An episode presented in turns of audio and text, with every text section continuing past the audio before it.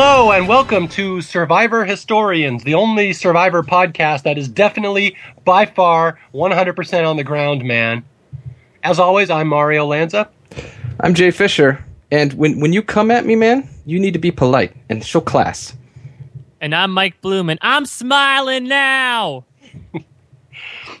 and, and we are here to uh, continue our uh, examination of Survivor Guatemala, a season that is uh, not talked about much in the Survivor world. So it's always fun to get into these middle episodes where a lot of stuff is about to happen in this season.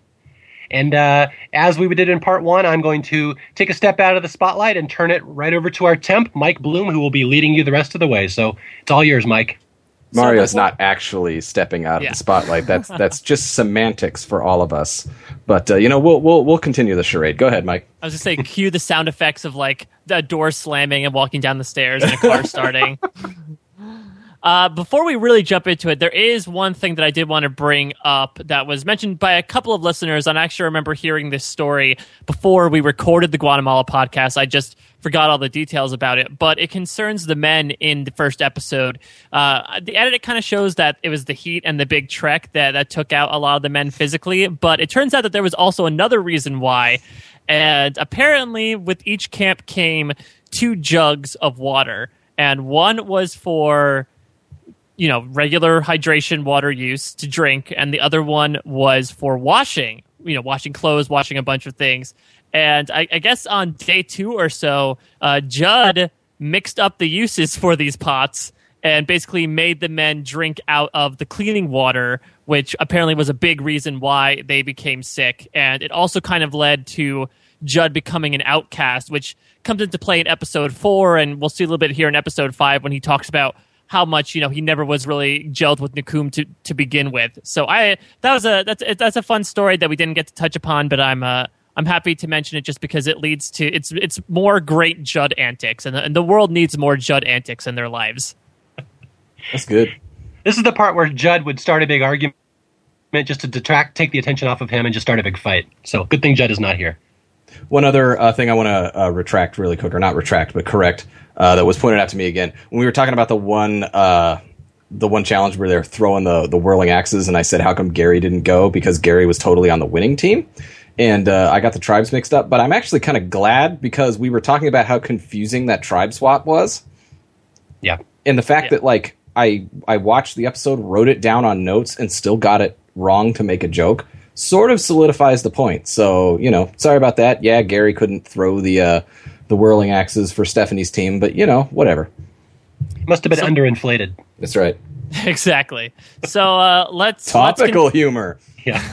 hey, wait a minute. I, I got something I got to retract too. Give me a chance. okay, sounds good. Spotlight. This is the retracting section. Yeah, I'm going to retract our comments. A lot of people had mentioned this in our uh, feedback that we pointed out that we said Brandon was antisocial and that perhaps was not that was not the right word to describe Brandon. And I I totally agree with that. Antisocial is not the right word to mm-hmm. describe Brandon. I'd say maybe standoffish or kind of kind of uh not disinterested, but kind of like that where he just kind of wasn't really fully invested in some of the social politics of the rest of the tribe. It's not really antisocial, but yeah, it's just he's got a definite style where he just kind of talks slower. He's not as as verbose as some of the other players. He, you can see he's not there t- chatting with them every minute of the day like some of them, like Stephanie. So again, not antisocial, but we, we were trying to make a point about Brandon, which is why he didn't really fit in maybe with some of the others, and that's antisocial is the closest word we could come up with. It's the close word, and I'll defend it somewhat. I don't, I, I, I get where people are coming from, and I totally understand it. Um, we're going to talk a little bit more about Brandon in this episode, and I will uh, sort of go more into what I'm talking about. But with with sort of the sentiments, I, I, guess the word's not right. And I think Brandon is awesome. By the way, I think we sung his praises, and I think we're going to continue to do so in this podcast. But there, are, I have hesitations with you know people saying, well, you know, he really could have gone all the way and stuff like that. And I'm like, well. In theory, a lot of people that play the game can go all the way, but I think that he there are some things about him that are just hurdles to winning the game, and we'll talk about those when we get there. Yeah, we'll we'll we'll see, especially in this episode, that you know Brandon. Eh, uh, he's definitely a fun character, but he might not be the best uh, strategist, or in terms of, and we'll see in him in comparison to Bobby Jon. He almost seems like a, a Bobby Jon 1.0 in terms of his strategic mind. oh, Bobby Jon. Uh, we're, so uh, you know we're, issu- we're we're getting like into Fox News territory with all the corrections we're issuing right now. Uh, but let's uh let's but but jump way less attractive. for now. For now. Yeah, yeah. Uh, so let's jump into episode five, and uh, you know we get back to New Nakum's camp, and this is. I, I wouldn't call it a falling out after Judd's big betrayal, since it really isn't a falling out. You'd think that you know Judd and Margaret would really get into it, and they they kind of do a little bit in the next episode. But Margaret is just kind of I want to I wouldn't say given up, but I think she's given up arguing with Judd. So it's really just a one sided argument with Judd trying to half assedly plead his case, and Margaret saying, "Okay, that makes sense. I, Yeah, I can and- see that." Let's just point out for the people who may may listen. There be, maybe there's a gap between when you listen to parts one and part two. That We're right after Brooke has been voted out and Judd has turned on his old tribesmates. Yeah, the tribe has switched, and this was it was the first tribal council right after the switch, and uh, yeah, so so Judd has flipped, and you know what what isn't really this this is one of those where Guatemala is an interesting season to watch because as we've said numerous times on this podcast, I'm not covering new ground here, but there's Survivor the game that happens out there on the island, and there's Survivor the TV show that is presented to us, the viewers. Sometimes those things gel. A lot of the times they do not. And so I think that Guatemala is a season where a lot of stuff is happening out there with the actual game that isn't translated story wise to what we are watching. And part of it is, you know, and, and they sort of touch on it. And if you really look, I think this is something that you can see. But Judd on his original tribe did not really gel with everyone. And it probably is because my, what Mike said just a little bit ago that he fed them the wrong water as they were hiking into camp and they sort of made him on an outside. But you saw when they switched tribes that Judd was just like, hey, man, I'm way happier over here, man. I like the Steph and I like all this sort of stuff that's going on, man. So damn, man, what's your problem, man? And it's like he's now flipping, but it's like, you know, Margaret's like, you just turned on your old tribe. But Judd felt on the outs with his old tribe and now he's got a better deal. That's right. You can talk about Jersey stuff with Stephanie. yeah, exactly. They they must have bonded over all that Jersey stuff. It's like Harlem stuff, just a little more Italian. So, uh, so we cut to the next morning, and Jay, would you say this is Blake's GG confessional about how you know he's like, I got a good chance of going far into the game, and I trust all my former tribe mates. Th- th- this is this is the first of many GG calls from Blake. This episode is just one giant, gigantic GG, which is you know, I mean, he talked about DD a little bit later, but yes, um, Blake has a lot of very fist in mouth confessionals in this episode. It's it's really good. Yeah, uh, I, I think they probably cut around the uh, ten minutes of Blake's stories about all the times he got drunk down in Florida. Just Yeah, like not- just like you, Mario, right? All your stories about getting drunk down in Florida. You just heard all my stories. That was that awkward pause. I was trying to think of one one story. Those are the fanfics that ended up on the cutting room floor, right? yes. Because you know, if there's one type of uh, story that's going to endear yourself to the you know mostly young gay survivor audience, it's the the jock talking about all the girls with huge breasts he has nailed. That's why he was a love it. huge fan favorite. exactly. As big of a favorite as Je- as Jeff Wilson, absolutely. yes. So this is a this is a fun scene we have here at New Yaxha. This is a again we don't really touch on this too much in Modern Survivor, but we have some some key character scenes here. Specifically, uh, it seems like there's a regional disparity going on on New Yaxha versus you know it ends up there ends up being a lot of uh, Middle America and Southern America castaways on the same tribe, namely Bobby Jon and Brandon and Danni, and uh, you know Gary is Gary's a little bit of you know Middle America as well, and then you have Brian, the city boy, and you have Amy, the the Boston cop. So this, there's a, a couple of little moments here about like you know Amy being a city slicker, and you know she's uh she's a- I think she's asking questions about like Brandon, what Brandon does to to farm for wheat, which is a a fun. I can't imagine being in on that conversation. Uh, and then we get to the religion stuff, which is always a fun topic on Survivor. Yeah, well, what's interesting about this whole scene is like this is very much a first season type exchange with people from different parts of the country just highlighting their differences. So it's kind of an old school thing. It it it's I don't know. It's it's it, it, makes sense in the context of this episode because they kind of point out that Blake gets voted out later because he doesn't fit in. But it, it feels very old school for to show up in Guatemala. It doesn't really. It's not how they really usually presented uh, character scenes around that era.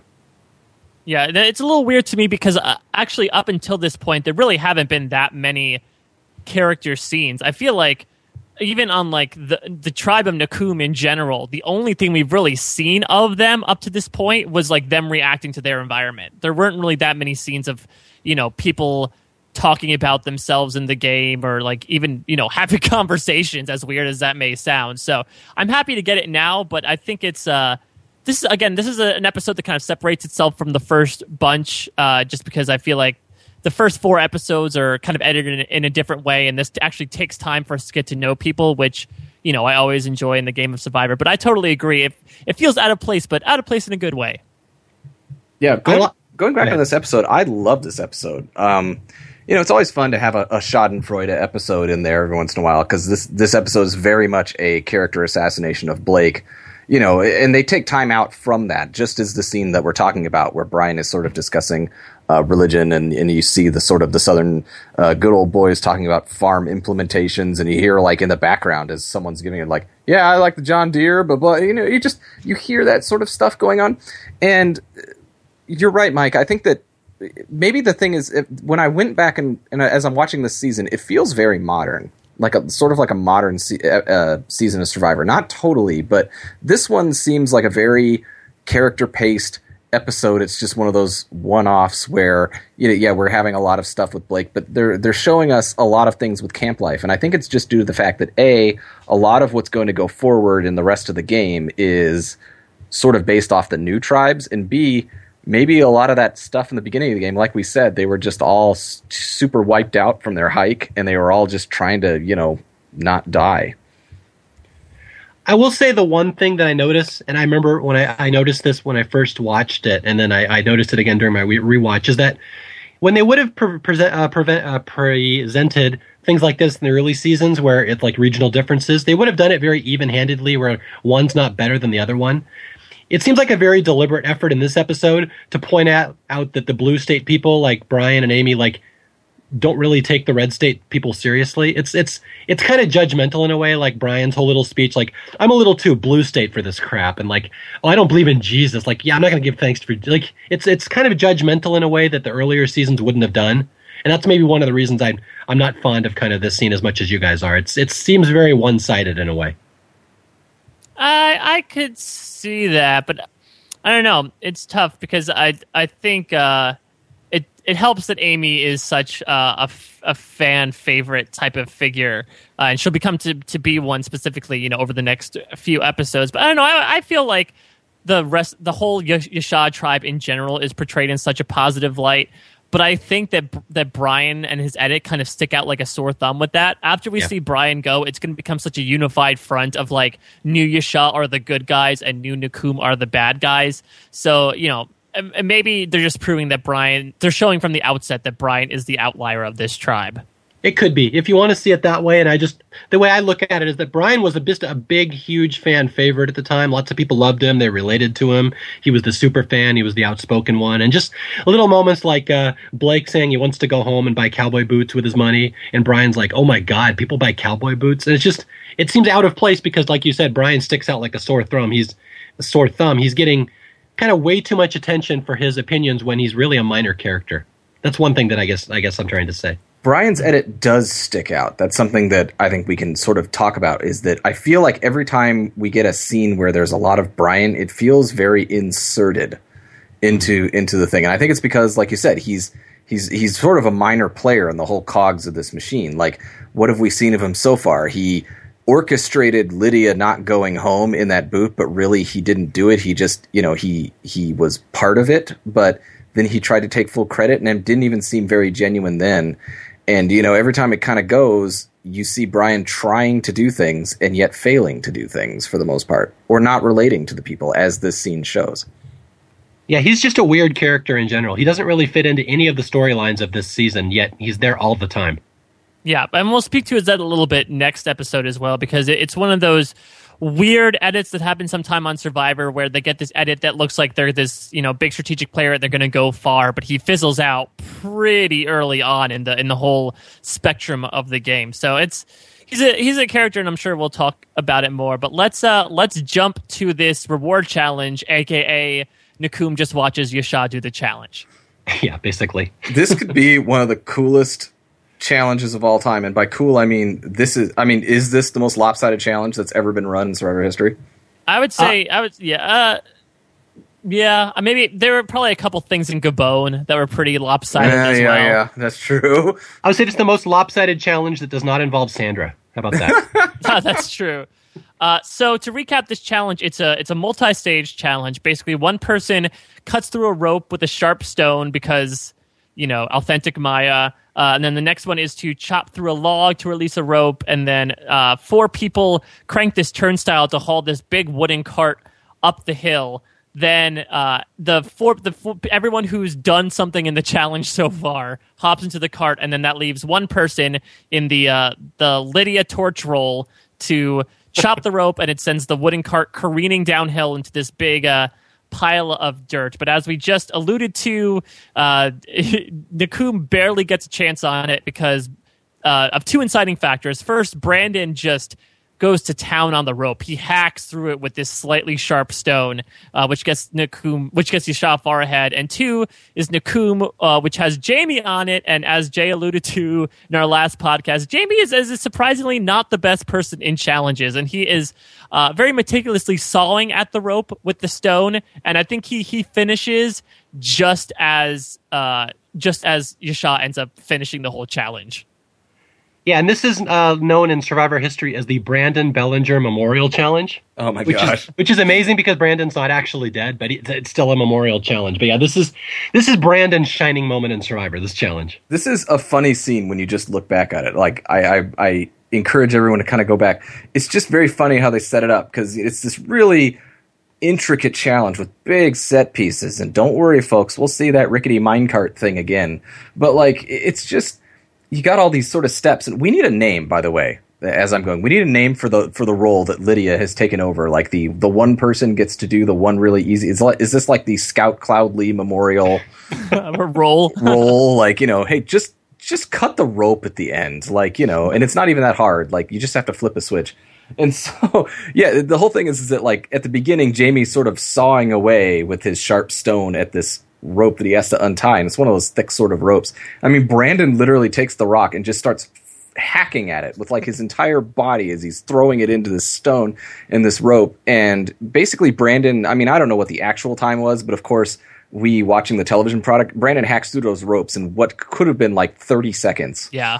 you know he just chops through those things super fast and they're on to the next phase and jamie's still sawing and sawing and sawing and he's still sawing and it's really funny because you know sometimes they try to bait you know us with that sort of like false tension of oh it's really close but this one jeff probst is like well yeah you Well, yeah, Yaxha finishes like what all four legs of the challenge before Jamie even finishes the first one.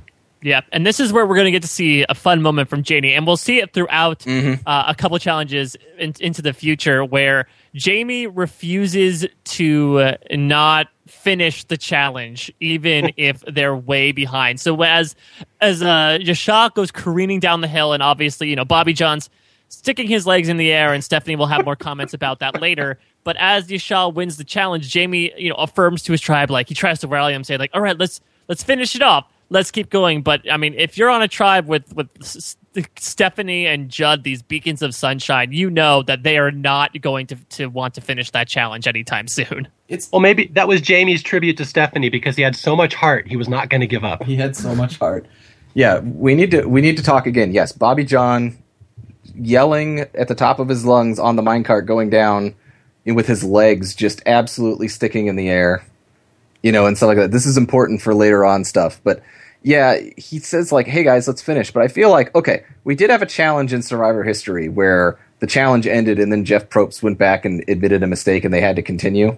And that was that word puzzle challenge So, yeah, but like that was just Jeff Probst messing up on a thing. Like I, I feel like when Jeff Probst raises his hands and says, you know, this tribe wins immunity, like the challenge is over, right?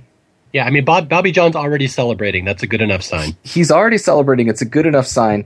You know, I know that, you know, people watch The Amazing Race, and, you know, sometimes with The Amazing Race, people do a task and then they go on and then, you know, they get to the finish mat and Phil's like, you did this thing. However, you cheated like 48 hours ago on this one challenge, so you have to sit over here for a penalty. And, there's always like weird time things in the Amazing Race. I feel like in Survivor, when Jeff Probst calls it, it's done.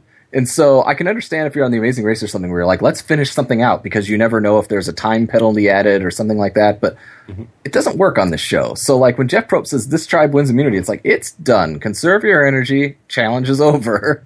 Yeah. What's fun? oh, go ahead. I was going to say what's funny is if they had assessed a 30 minute penalty to Yaxha, they still would have won. Yeah, that's true. That's very true. I was going to say that I, I I wonder if Jamie takes this motto like to every competition he's ever been in. Like, could you imagine Jamie in like Little League? Like they lose the game, you know, uh, six innings are over, but Jamie's like hitting, still hitting baseballs and running around the bases, saying like, "We got to finish it out, guys. We got to finish it out." Yeah, does does he get mad at baseball when like you know if, if the home team's winning in the top of the ninth and you know they they win the game? Does he does he like insist that they go up at bat? yeah, exactly. Well, we we never know what's going to happen in those three outs. Let's finish it out, guys. Come on. Now we are going to talk about one of the coolest rewards that anybody has ever won on Survivor, right? Yeah, I was going to say this is the this is probably the, the best reward of the season by far, which is a crocodile proof I guess I'll put swimming pool in quotes because basically they just built a structure and they're putting it in the lake. Uh, and it's it's covered with some sort of net, uh, a net that's fine enough to keep out the crocodiles. But I mean, they before the challenge, Jeff talks talks to them about their water situation and how you know the the things that sucks about it is that they they're you know it's 140 degrees out in Guatemala, but they can't go in the water because the crocodiles will eat them, or you just decide to be stupid like Nakum that one time and just go in the water anyway. But this is an opportunity for them to actually have a place to go and cool off. And this this uh, particular incarnation of it complete comes complete with uh, mojitos, I think, or margaritas and guac. Come on, Mike. It's yeah, what Survivor. goes with guac? Margaritas. What, what goes with that's, guac and chips? That's true. That's true. Margaritas, baby, come get your margaritas. well, this is one of those things. You know, they have that floating, you know, floating swim cage at camp why would they ever leave that? I'm just curious why they ever left that. Oh my god, I was thinking the same thing. Like they have this whole sequence and it's the next sequence where they're all out there on the, the deck enjoying the chips and guac and, and swimming in the pool. And i get that there's chips and guac which aren't going to be there all the time. But then they're like in the water and they're talking about how heavenly it is to be in the water and how wonderful it is to be in the water. And then like they're in there for a segment and then they're back at camp. And i'm like why why why did you leave? Yeah is there some contractual obligation that they were required to walk around every couple hours? Get some yep. palm fronds and put it over that thing, and now you're covered. No, they actually have a, an off-screen lifeguard that uh, says, you know, it's it's uh, it's kid swim time, so you guys got to get out of the pool. you got to get out. It's my break. I have to re-zinc. All right, we I, we can't gloss over the end of this challenge with Bobby Jon celebrating. I do have to mention that one more time. Yes. For well, Bobby Jon, you know, putting his legs in the air, very southern gentlemanly, by the way. So anyway, a lot of class, a lot of class, a lot of class. Yeah. So anyway, this is Bobby Jon. He gets so gay as he always does. But there's another little moment where Jeff announces that Nakum wins and they're going to get the swim cage, and Bobby or Yaxha, Bobby Jon does this little celebration move where he whinnies like a horse and thrusts his fist into the air, which is another classic Bobby Jon moment. Uh, I love it. The the equest the always equestrian Bobby Jon. yes. Yes, he's going to go play some polo after this. Well, sir. it's very it's very funny because Bobby Jon spent all of Survivor Palau losing challenges. And even when they won a challenge, it was just kind of like, oh, holy crap, we won a challenge finally, and we get a little bit of food because it was it, the the few challenges that Ulong won were all reward challenges. But it's like here on Survivor Guatemala, both he and Stephanie have won some challenges. Bobby Jon has done a little bit better at this point, but you know, tide, tides will turn and all that sort of stuff. But Bobby Jon has won some challenges, and it's just like well, now we know what happens when Bobby Jon wins things. yes. yes. And again, this is where the whole Bobby Jon versus Jamie feud starts. It's right here. Yes, it's right here. And note who acts like an ass first. It's Bobby exactly. John. Yeah, well, we'll forget we'll forget about that in a few episodes when the and it really piles on how much of an asshole Jamie is. But let's let's bookmark this moment to remember when what when was the assassination of Franz Ferdinand in terms of the Bobby Jon versus Jamie rivalry. this is it. Yeah. So uh, what I was going to say is that What's interesting is I, I, mentioned in part one of the podcast that Jamie has a really up and down complex edit in the season. And what's interesting is I completely forgotten about this until I went back and rewatched that. We go back to, you know, ap- after this challenge, the whole story is Jamie's down in the dumps. Jamie can't win. He's let down his tribe. It's like he needs a redemption story now. It's I'd completely forgotten he had that. Yeah, he's like, I'm gonna I'm gonna go out there and get him next time, sort yeah. of thing. I'm gonna put my legs in the air next time. So, in addition to that, we also get some more, you know, stellar smile moments from uh, Judd and Steph. Uh, I think Judd's moment is like Cindy makes an offhand comment that like you know she saw Brandon chop the rope like that back in camp, and then Judd bitches at her that like if she if she knew how to do it, she should have done it herself and stepped up. Uh, which you know always always classic Judd, as Margaret puts it. Uh, but then Steph has her one of her infamous moments of Survivor Guatemala when she complains that Bobby Jon was cheering like a freaking girl and uh, gives us the the amazing timely quote he's gay. He just gets so gay. America's sweetheart ladies and gentlemen. I like how you like re- read that back like a court stenographer. That was money right there. This is the uh, the survivor historians versus stephanie LaGrossa the court case that will change survivor history forever. Bum bum I know, I know it's fun to pile. I mean, everyone in the Survivor fan base piles on Stephanie. I love her because she's so raw and unrefined. I mean, that's an exact quote that I would expect to come out of Stephanie's mouth. And it, yeah, and it, it, it's a complete definition of raw and undefined because it goes right from that moment into like this whole confessional about her saying like, "I feel like I'm in a bad dream and I just can't wake up." It's just like, man, Steph, you are you are playing this card up so much.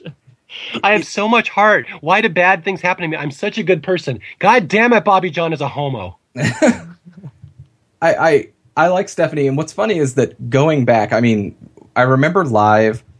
This is a really interesting rewatch for me. I know that I've just rambled on for a little bit, but nowadays when I watch seasons of Survivor, I, I think you know probably because I've watched so much Survivor and you know all that sort of stuff, I, I, find myself not really rooting for characters anymore, and I think that's a bad thing. That's that's that's a flaw that I have personally. But usually I'm just rooting for a good story. I'm just rooting for you know good things to sort of happen around me. But you know back when I was watching Survivor Guatemala, I was definitely rooting for characters, and I was a big Stephanie fan coming out of Palau. I think most of us were.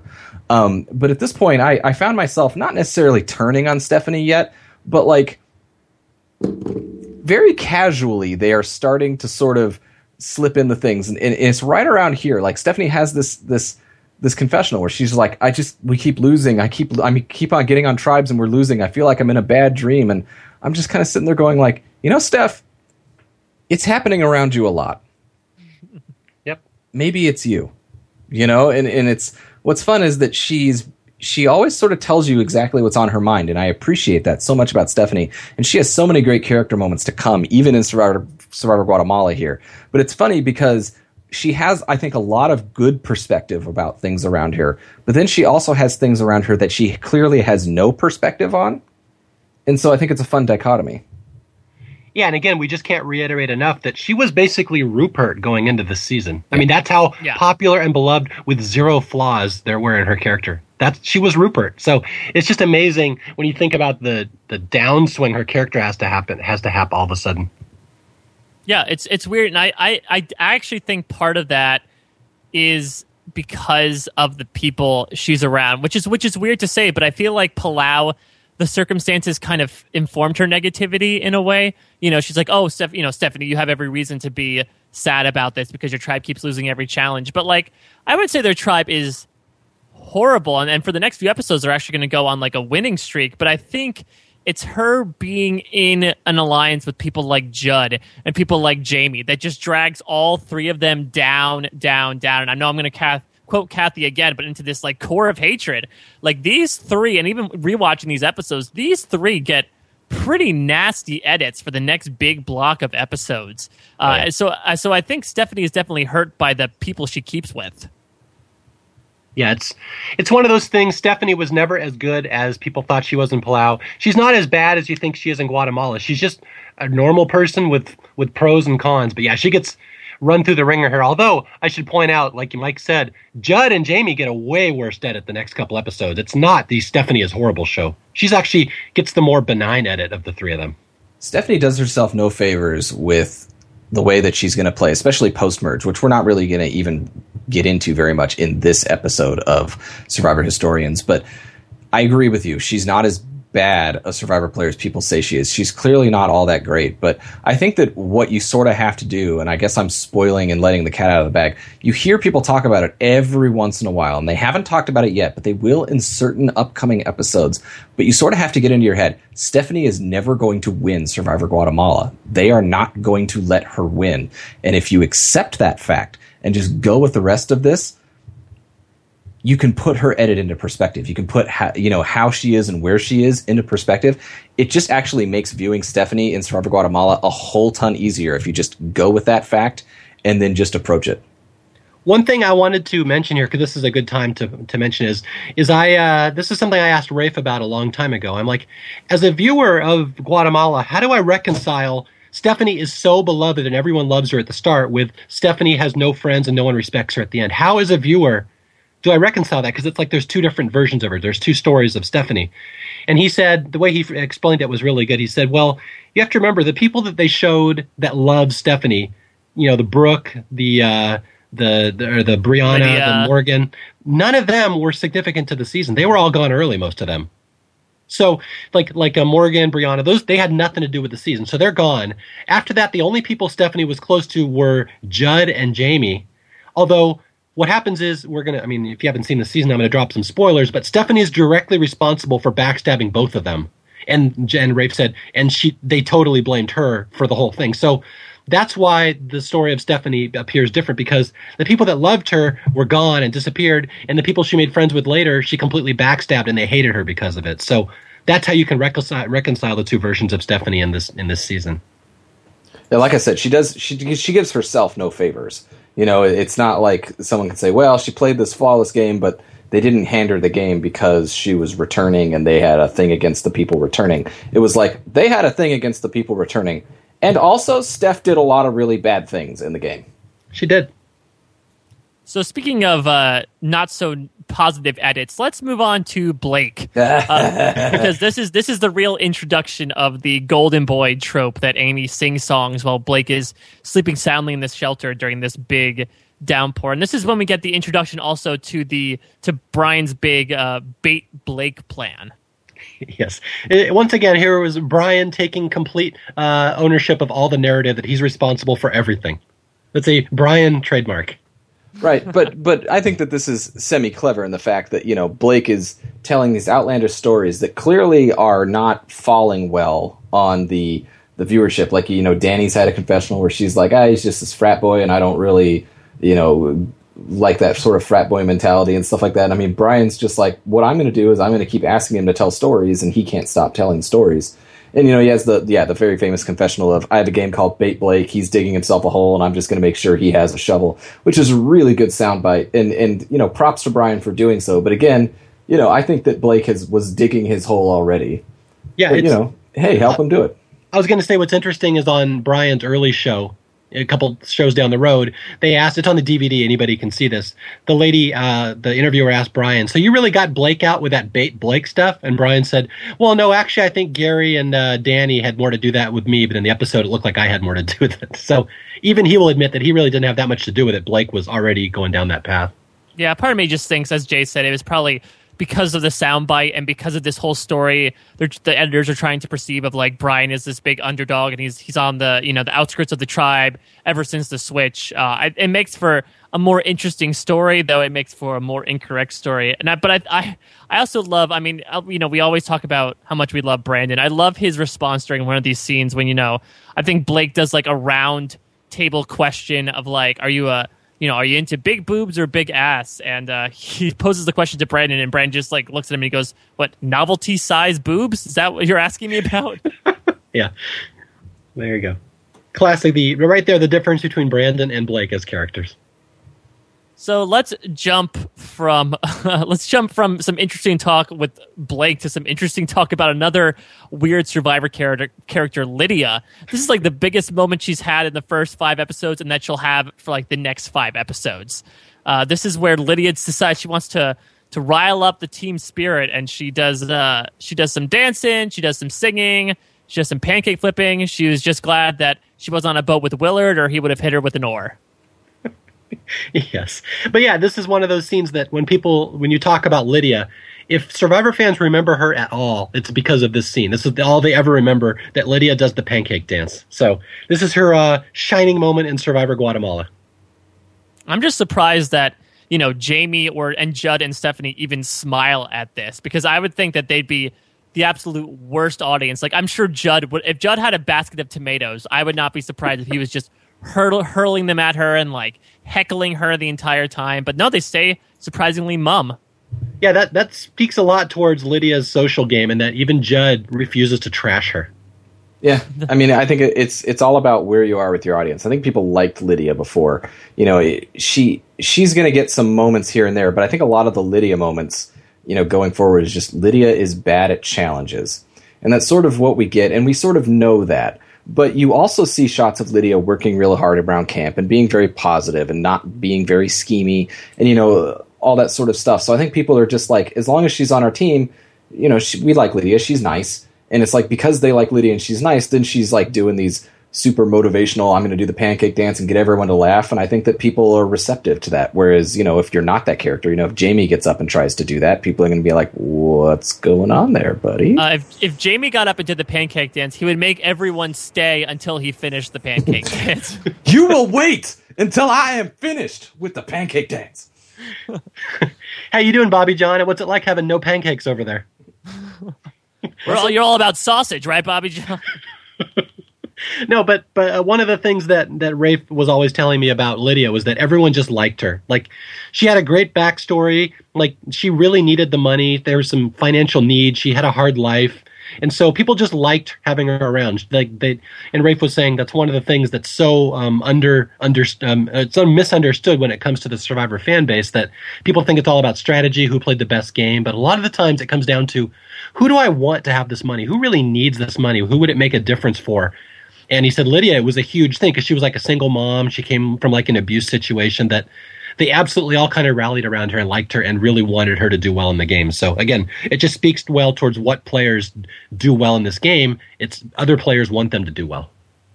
So we cut to the immunity challenge, and before the challenge actually starts, we get a little bit of banter between the tribes, and this is very reminiscent of the Chapera and Mogo Mogo thing in that one challenge when they had to decorate themselves with face paint, where Yaxha is smiling, they're having fun, they're having a good time, and Nakum is just stone faced. yes. Yeah, I don't have anything more to say other than it's just a funny little scene to watch the uh, differences between the two tribes. At least they did a little bit of paint, though. Unlike yeah. Mogo Mogo, which was like, "What is this paint? I will. I refuse." exactly. So this challenge is uh, it's one of those uh, one person, Lydia launches balls. A and, scout cloud leap formation. Exactly, and ev- and everyone else kind of runs around with these like tri- this triangular stretchers, and they have to catch the ball in the net. But uh, despite the first points kind of going to Yaxha, Nakuma is actually able to come from behind and win their first challenge, and this is when the rivalry between Jamie and Bobby Jon uh, starts starts to simmer a little bit when uh, Jamie just fires off a response after they win. Well, there's two little storylines going on here. The first is that Jamie's redemption. Like Jamie was down in the dumps, he couldn't come through for his tribe, and then he finally comes through. He's the big hero. So you have the Jamie redemption storyline, and then intertwined with that is the Bobby Jon and Jamie feud. Which who's smiling now? Who's smiling now? Where Jamie is just doing the, his best to taunt Bobby Jon and get a reaction out of him. And if he there's does. one thing we yeah, there's one thing we know about Bobby Jon, he will give you a reaction. You know, no, maybe maybe not as vocal in the moment as all he does. He just goes "Wow!" right back at him. Yeah, he's just he's showing to get wild, but you know Jamie does have you know it, it is nice because it's part of the Jamie redemption thing. It's on the mat before the challenge. You know Jeff points out what Mike just pointed out was that Yaxha came in and they were smiling and everything. Is like, well, Nakum, you guys aren't uh, you guys aren't smiling very much, and you know Jamie is just like, well, we haven't won. We'll smile if we win. And they did. And, and they did. So then, he, so then you know they win the challenge, and then Jamie's just like, "Who's smiling now?" with a fist pump and stuff like that, and you see Bobby Jon respond with a he turns into Scooby Doo for thirty seconds. but yeah, I, I, should point out just for Survivor trivia purists, this is one of the rare challenges that Stephanie won. So congratulations to Stephanie. She did it, guys. They, they finally had as much heart and determination as her, and they were able to pull it together. Yeah. We did it, Reddit. We did it. So uh, as as we get back to Yaxha's camp, uh, we still get some more talk about Jamie, kind of in a mirror to Nakum reacting to Bobby Jon celebrating, where you know Bobby Jon points out something that he'll point out for the next few episodes, which is that rather ironically there is a way to win, and uh, Jamie was you know crossing that line, and he brings up the whole Alabama Georgia rivalry for I think the first time. Uh, which is always a fun thing. As as a as a blue state person, much like Brian Corridan, I still don't understand that type of rivalry. Uh, so it fascinates me to this day. Well, sir, there is a way to win, and that is not the way to win. I'm sitting there going like, but Bobby, legs in the air, is that the way to win? You got so gay, don't you remember that? Well, the only way you can win is if you act gay. yes. Now, in terms of Guatemala, would we say that that Jamie was a bad sportsmanship or just a bad sport? I look, man, I'm not a bad sportsmanship. I'm just doing whatever it takes. If I have to rub my face into the other team, man, you know that that's what it is to win. It's not. I, I don't think I'm a bad sportsmanship, man. Well, I mean, Jamie, Jamie technically, you know, he took it down the field the whole way. So I guess by Judd's logic, he was he was fine. And we mustn't forget that this is one of the uh, authentic Guatemala challenges of throwing balls and catching them in a net, which Yes, we, they the- were known to do. that's that's all. That's why they got conquered because they spent too much time playing hoop ball and uh, and throwing basket and you know catching balls in stretchers. Yeah, and too many too much time going on mine carts down into sand piles. That was really the big dis- distractor for them for the Maya Empire. yeah, we should have been spending more time pouring molten gold down our enemies' throats, but no, those damn mine carts. So, like when the Spanish conquistadors showed up, and they were like, "What is this amusement park?" Well, sir, this is our mine cart of death. Maya and Bobby Jon. He's so gay. Uh, so Quick, someone look up what the Guatemalan word is for so gay. So uh, at Yaxha, Brian and Gary kind of come together, and it looks like the big plan right now is to sway Bobby Jon and Danni over to get rid of Blake, and they kind of take it in two different rounds. I think Gary is the, Gary goes to Bobby Jon, and uh, and he also ends up going to Danni. So this ends up becoming much more of a Gary thing than a, a Brian thing, which you said he admits in, in his uh, his early show interview. But this will be kind of a recurring theme that we'll experience for the next few episodes in terms of Y- Yaxha's mentality, which is always the best the best uh, criteria to vote someone off on Survivor. Who deserves to be here? And it's they're trying to make the case that Blake doesn't deserve to be here. yeah, Dan. This is where Danni kind of turns into Tina Wesson for a while. The you know, I only want the good people to win. He doesn't deserve to be here. So it's a lot of people I think kind of forget that Danni had that uh, aspect to her where she's got kind of has a little bit of Tina in her. And uh, the interesting thing here is there's a, a lot, a good amount of strategic complexity from Bobby Jon, which is such a night and day thing from his first season, where he'll vote in the minority of a few times just to you know make a point and do what he wants to do. But here, you know, he brings up the the the piss break deal that he made with Blake, as we talked about from from episode four. But he ends up going back on that, uh, which is actually very very surprising and it, it shows that bobby jon actually learned something from his first time out and it, it seems he seems at least a little more adept to the strategic side of the game where if he knows which way the tide is turning he's going to vote with them instead of doing something like brandon does which is knowing what's going to happen but still vote in the minority anyway It's very tough when when you're in that situation. Like you know, this this is a strike against everyone saying Brandon is fantastic. It's like, yeah, he wasn't going home that night, you know, and, and his vote ultimately didn't matter. But it's like you probably should switch. And Bobby Jon switches, but I think that this is less of a case of Bobby Jon learning and just more of a case of Bobby Jon, you know, a broken clock is is right twice a day. yeah you know, like he did sort of switch, but that's the that's the thing about Bobby Jon. We we've been talking a few times in, in the Palau podcast and in the Guatemala podcast. Who would you rather have on your team, Steph or Bobby Jon? And you know, I think that a lot of times we say Bobby Jon would be a better teammate in the sense that you know, yeah, he's going to give it his all in challenges, and he's not going to try to you know lead you down some sort of weird path. You know, he's he's like a body in challenges that you can sort of you know lead around and tell him what to do, and he'll do it and and all that sort of stuff. But he's, I mean, he's an absolute nightmare when it comes to corralling him for votes because he's just, well, sir, I am gonna vote this way. Why? That's not that's not logic at all. That's not what we're doing. I know, but that is what I am going to do tonight when I write my name down on the parchment. yeah The only thing I think when I watch this episode is how bad of a social game Blake must have had that two of his allies flipped on him. Not just one, but two. Yeah, yeah th- that's and especially considering it's someone who made a deal with him like three days ago. Did it was it really like Jamie level levels of annoyance that they're just like screw Blake? I'm gonna I'm just gonna turn on you. Yeah, I mean it must have been. So it's it's just one of those things. Like in the episode, they give Brian all this credit for it, but again, two people flip. So it's not just a matter of one person got all these. Fl- people just I think were tired of Blake. So I don't think really anybody caused this other than Blake.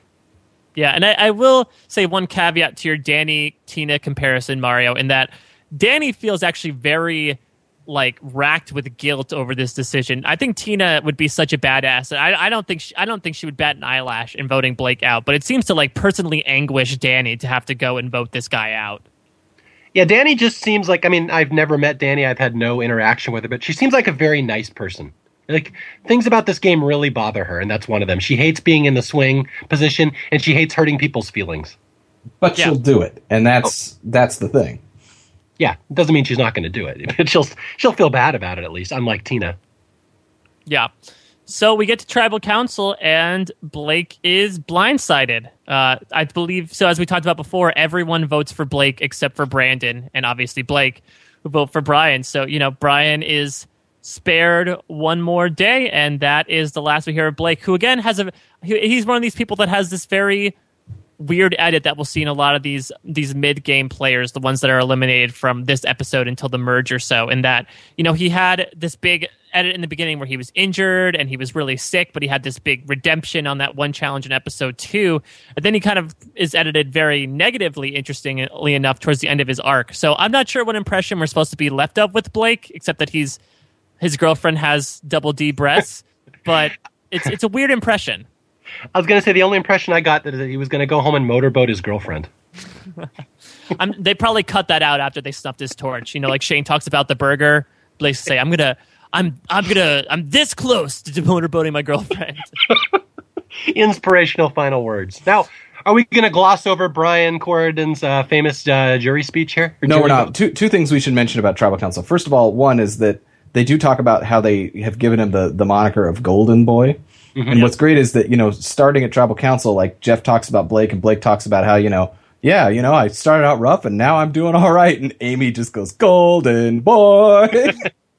well, it's funny because of the peeing confessional, he should have been called Golden Shower. oh, boy. so, so oh, yeah, Mr. That. Glory Hole takes offense at that joke. Fine. So, so then. So then they talk about the Golden Boy thing for a while, and whatnot. And Blake is just sort of being oblivious to everything. And then they they go to the voting, and of course, this is Brian's uh, big thing where he votes Blake and he holds up the thing and says, "You may be gold, but I'm platinum." Well, that platinum's about to rust in a few days, so. Yeah, so one another one of Brian's big moments here. Uh, one episode before he goes. I also feel very gypped because I have been watching the Olympic Games for most of my life, and uh, I is has anyone won a platinum medal? uh, they were they were about to give it to Phelps, but then they decided not to. yeah, it's funny. I never even knew what platinum was when I was a kid until I started playing Dungeons and Dragons. So going to my nerd tangent here, that in D and D, anyone knows that platinum is worth more than gold. So yep. thank you for Brian Corridan for backing up that belief. And I'm glad we organically segued from the Olympic Games into Dungeons and Dragons. That's how we do. Yeah, we're all about the non sequiturs here. Yeah, we just keep going and going, man. Damn. Yeah. So speaking of going and going, much like a giant oversized boulder, let's talk about uh, episode six. Uh, and Brandon feels a little blindsided uh, about this, which is weird because I thought didn't Danni approach him beforehand to talk to him about this, but he still felt he did he still didn't know that Blake was going. Yeah, I mean this this is this is strikes against Brandon. I mean, I, I you know he he he he was given all the clues that perhaps Blake was going to go last night, and he's like, "Well, you can do what you want, but I can't vote for him because I gave him my word." And then he goes home, and I think that he's just sort of upset with Bobby Jon that you know Bobby Jon voted for Blake, and Bobby Jon's like, "Well, I told myself that I would switch my vote from time to time," you know, and and and Brandon's just like, "Yeah, but but still." That's got to be one of the more awkward scenes I've ever seen on Survivor, where Bobby Jon is trying to justify his actions to Brandon. Yeah, it's it, it's it, talk about like blind leading the blind in that sense. yeah, you know? exactly. Where like Bobby Jon is trying to explain strategy to s- anything. he was uh, rubbing uh, a lot of people the uh, wrong way. Uh, and You know, uh, and, he, and he's just like, well, I, I liked him personally. I liked him, but he was uh he was rubbing other people the wrong way, and I felt. And you're just sitting there going like, this Bobby, this y- you should stop talking. Like it, it's not working. Just talk about your cowboy boots again. Get get get back on the same su- the same subject. Yeah, so uh, at Nakum, we get a couple of things. We go back to Nakum talking about the elements as they're complaining about the mosquitoes again. But the main thing to take away from this scene is that Margaret is still miserable. yeah, this is the Margaret becomes Debbie Downer storyline. Well, what's funny also in this storyline is, you know, they, they all talk about it. And, you know, Judd has a fun thing where he talks about, like, on the other tribe, she was the mom, but over here, she's not the mom. And, you know, it's an interesting sort of take from Judd. Like, it's, it's, you can see it as sort of being true, but even over on, on Old Nakum, or, or, or, yeah, on, on, on, the old Nakum tribe, like, you know, Margaret had to be the mom because all the guys were so down and out. Like it was a really good thing they had her. And then once they were on their feet, they were like, I, I am a grown man. I do not need to be mothered and stuff Yeah. like that. But what's funny is that Margaret sort of, she really got, you know, really messed up by that tribe switch. And, you know, she was sort of in a, in a good position at Nakum. And then all of a sudden it's, you know, down the drain here. And, you know, she tried to win it back, but Judd flipped, and she just saw the writing on the wall. And what's funny is that you know the the editing, i- i- of course, isn't the case, but it's like the editing shows Margaret like just shaking her head and being upset and being uh, like alone with everyone, and they're just like, "Yep, she's out of it." And then you see in the confessional for Margaret, it's like, "I'm not going to give up," and you're like, "Hmm." yeah, yeah, this it's, it's it's just scene after scene of people talking about how much Margaret sucks, which is a an odd story arc for a character who was so positive in episode one. Yeah, it's weird. I feel like I don't know. Something feels like the switch like turned it into Bizarro Guatemala, where like everyone's edits just f- did a 180, and now they're the they're the nega versions of themselves. Margaret sitting there doing the Debbie Downer stuff, like, you know, guys, feline AIDS is the number one killer of domestic cats. womp womp. Shut up, man! Shut up about the cats. Damn. Uh, so let's uh let's cut to the big challenge here. Uh, yeah. and this this is before we get started, we we get uh Mario's one of Mario's favorite twists revealed. It is yet again another double tribal council for the third season in a row. And the the weird caveat to this one is whoever whatever tribe wins this challenge gets to have a, a barbecue back at their camp. But then they'll also have an individual immunity challenge, and that winner will not also get immunity, but also we'll get to sit in on the other tribe's tribal council. And don't worry, this will get even more confusing as the episode progresses. Yeah, they this keep they we keep start- adding stuff. Yeah, we start over twisting things here. There's no reason for that individual stuff. Again, there was no reason for that in Vanuatu. There's no reason for these double tribal councils. It's just they're complicating stuff just for the point of complicating the game. It, it annoys me.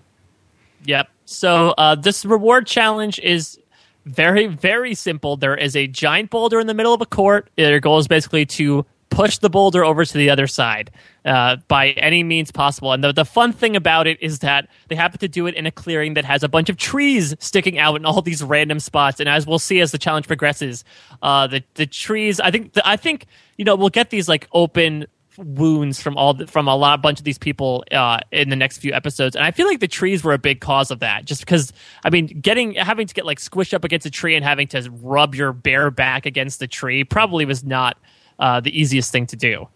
Well, Mike, in all fairness, this is what the Guada or the Mayans used to do. They would roll balls in between trees. Now Ah. we're doing it like the Maya. yes, Is this while they were waiting for the chocolate to cook? exactly. This, we learned so much about the Mayan culture from this season.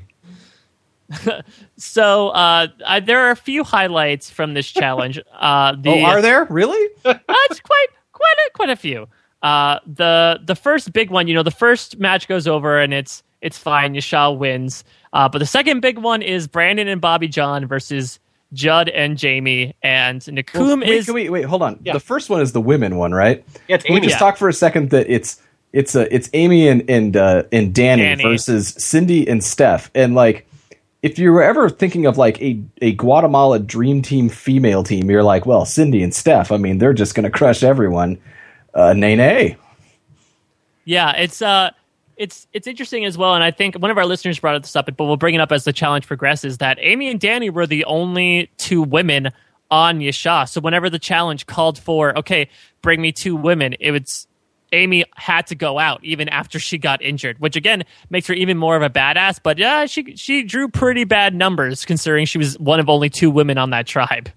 Yeah, but let's definitely give props to Amy here. This is one of the more badass things I've ever seen on Survivor. This is, to me, this ranks up there with Savage balancing all that weight on his shoulders to save his tribe. I mean, Amy can barely walk. She's kicking ass up there in the rolling the boulder challenge. Yeah, though she'll. I don't think she twists her ankle yet. Uh, yeah, she did in the first earlier. No, no, she didn't. No, remember in the net, she heard it the oh, first oh, yeah. time. And, and then this is the one where it snaps. Yeah, it snaps this time. Yeah, but it doesn't snap in the first round where they where they clobber Steph. It's, yeah, she's, she's going to go out again. But again, she still had that ankle injury from earlier in the sure, season. Yeah. Oh yeah. Yeah. But let's uh let's let's let's focus here on this on this matchup, and this is when uh, Bobby Jon and Jamie come to a head or to a chest, and this is where you know Bobby J- Jamie starts screaming. Bobby Jon starts screaming. They get chest to chest, and and probably in the most homoerotic moment that doesn't involve Richard Hatch of the first uh, 12 seasons or so, uh, with Bobby Jon yelling like, "That's what I like. That's what I like." so Bobby Jon gets so gay in this season, but it's not in this scene actually. Yeah, surprisingly, this is not the gayest thing Bobby Jon does this season. No, one thing I have to point out that people forget about this part of the scene. Again, Bobby Jon, there's so many little great things about Bobby Jon. Watch this rolling a ball challenge and watch how Bobby Jon runs into that ball at the oh start. Oh my god. It's fucking face first. He hits that ball with his shoulder and his face as hard as he can. I'm like, are you kidding me? Like, no wonder his shoulder's all torn up later. I can't believe his face isn't torn up. But that's it's just such a Bobby Jon thing that he would lead with his face. Yeah, yeah. So, uh, at, but the fun, I think the the best part of this interaction is not even the interaction itself, but what happens afterwards, or at least the way it's edited, where everyone is just awkwardly silent as the two men walk away. that's what I like. Yeah, yeah. That's I use this picture a lot on the Funny 115. It's one of my favorite pictures and little moments in the early seasons of Survivor. It's just just a great scene overall. Just Jamie and Bobby Jon finally coming to a head, and it will not be the last time either. No, but what's really funny is that in a weird way, it it's very just these two guys doing something that they do. And I, and I like the fact that you mentioned that there's just awkward silence from everyone else. And I mean, I'm, I'm jumping a little ahead, but you know, after this challenge, you see a little reaction shot at both camps where they talk about the little Jamie and Bobby Jon thing, and both of them are just like, "Yeah, well, that's what we do." you know, we just we got into the face and and that's it. You know, like they were very calm about it. It was that you know oh my god, dude, you totally freaked out on that guy. I know, calmer than you are. So yeah, I, I love that too. Is like the fact that these men get so heated in that moment, but then they immediately cool down. Uh, they're just like, oh yeah, no, it just it happens. Everyone's like, no, you, you guys look like you were about to punch each other in the face. Like, no, no, you know, Alabama, Georgia, it happens. Yeah. It's it's good. No, it's good. It's and a so, good metaphor when they say that men and women fight differently. Like men, they get it all out at once, and then it's done. All right, we're good. Yeah.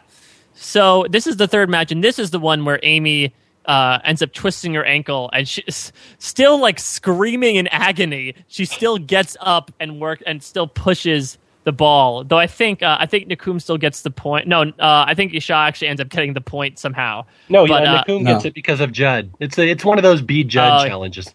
Yeah, it's always this is yeah one of the ones that definitely benefits uh, Judge's Judd's stature, just because you can't push both a ball and Judd at the same time.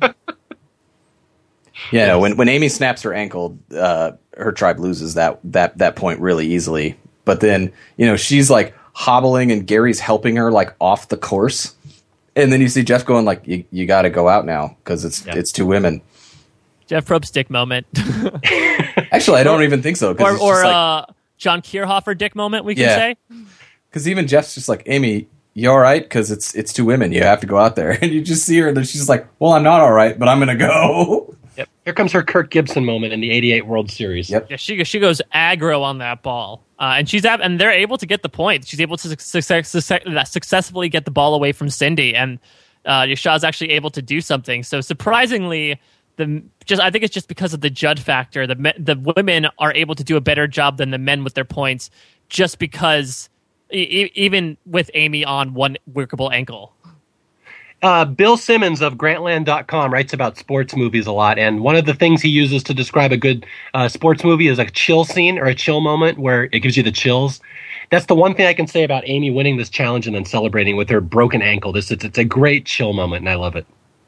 Yeah, you yes. compare you compare her like like just you know, absolutely, you know, ecstatic over her victory in the scene with you know just Jamie and Bobby Jon from a few minutes before, and you're like, oh, this was genuine. That's good. Yeah, yeah. this is one of those challenges where there's just a lot in it. yeah. But uh, the, it turns out to be more of a bad news bear situation for Yaxha because right after Amy gets a, a great run, Nakum wins the challenge, like right the next round. This Judd. Yeah, Judd wins, and Bobby Jon hits the ball with hits face first into the ball again. And again, I can't uh, overestimate that enough. Just watch for that when you watch the scene. Watch how how hard Bobby Jon hits that ball when he runs it, runs into it, and he hits it with his face. Yeah, that sound effect is gnarly. and only Bobby Jon would do that. I can't think of anyone else in Survivor history that would lead 100% full speed with their face. So Nakum wins the challenge. Yaxha is uh, summarily sent back to camp, and then Nakum does this little individual immunity challenge where it's collect three bags of letter tiles and form a two word phrase, or in this case, collect three bags of letter tiles and have Judd tell you the answer. yes. I don't know if uh, that uh, hurts Rafe's Ivy League intelligence chance as much, where Judd has to tell him the answer. Yeah, which is weird weird to me. So I, I'm a, so what are we assuming here? Are we do we think either Judd wanted to help Rafe out because he because he, he just couldn't get the bags of puzzle pieces open, so I think he knew he was out of it. Or do you think that Judd was just being Judd, said the phrase out loud, and Rafe overheard him and and, and used the phrase to win? I think Judd just wanted people to know that he had figured out the puzzle and he wanted the credit. It really didn't matter who was next to him. Whoever was next to him was going to benefit. Yeah, I think that you know Judd he couldn't get his his puzzle his puzzle bags open, and he saw he was looking at Rafe's puzzle because Rafe was right next to him, and he just was like ancient ruin, man, ancient ruin. Like he sees it, and I don't think he's consciously trying to help Rafe or even help the person next to him. He just was seeing the puzzle and he solved it, and he just you know was blurting it out loud. Not that he was like you know totally oblivious of what was going on, but he's just like, well, if I can't actually win the challenge myself, I'm going to yell the answer out really loud. Yeah. So great Judd moment. Thank you. I got it. Thank you. I didn't know I was so smart. so Rafe ends up winning this one after listening to Judd, and as as Jay talked about this before, this is when we get chatter from both camps about the whole Bobby Jon and Jamie conflict. Uh, Nakum is all about talking about how Bobby Jon uh, hit a new nut level. I think somebody said, and Rafe actually asked Stephanie if Bobby Jon is legitimately insane. See, Rafe should have listened to historians. He would know the answer to that. Yes, we have diagnosed him. He is legitimately insane. What I love is that, you know, and, and this is subtle, but Stephanie and Bobby Jon talk about each other every once in a while in the season. And I, I, think that we get a little bit more of Bobby Jon talking about Stephanie than Stephanie talking about Bobby Jon. But, you know, what's funny is that, like I said before, they shake hands at the beginning of this season on the top of that pyramid and that dopey entrance. You know, and, and you could see like they're not really friends. They've just been through an ordeal together. And it's like at this time, like, yeah, they're asking Bobby Jon, and Stephanie's just like, I don't know, Bobby Jon's crazy. yeah, it's uh, and we'll see this in a few episodes when when Bobby Jon says he he actually can't stand Stephanie. Yeah. Uh, so that's why I think like if you have to bring back two or three players, I would rather bring. I think it's interesting to bring back like two people who knew know each other and have some history because they can at least you know do what editors want to and mobilize alliances against each other.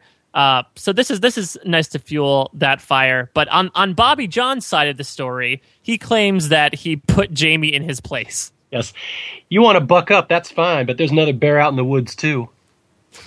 Which originally was a Thomas Jefferson quote. A lot of people don't know that. wow! So he knows that he was he's watched The Shining and he knows Thomas Jefferson quotes. He does. He's a learned man. He's a, a Renaissance man. So well, he was the third president of the United States. Yeah. so well, we we stay on Yaxha in terms of their their big you know pre tribal council scene, and, and, right now the in convincing uh, Danni and Bobby Jon to vote out Blake. It's now three old Nakum versus three old Yasha, and they bring up that you know Amy would be an easy choice because of her ankle, but for Brian and Gary that would not be a good situation. And uh, you know we we talk a little bit about returning players and how unfair it is when they play with new players because they're almost never brought up as targets until the merge or so. But surprisingly, Bobby Jon is brought up as a target for almost every tribal council he goes to uh, in the pre-merge, which is weird compared to Steph, who obviously I think makes more inroads. But it's interesting to me here in this scene. I mean, granted, it's the minority pitch, but Brian goes to Gary to say, "Let's let's get rid of Bobby Jon. We want to, you know, we want to eliminate the the Nakums. It's not a sound strategy because, as Gary affirms, Bobby Jon is the strongest, one of the strongest members of their tribe. But I find it interesting that you know, considering returning players trounce new players so much on modern day seasons, especially Bobby Jon gets in a little bit of hot water during this pre-merge. Yeah, see, when I watch this, the only thing that really comes to my mind is they seem exceptionally close, these six people.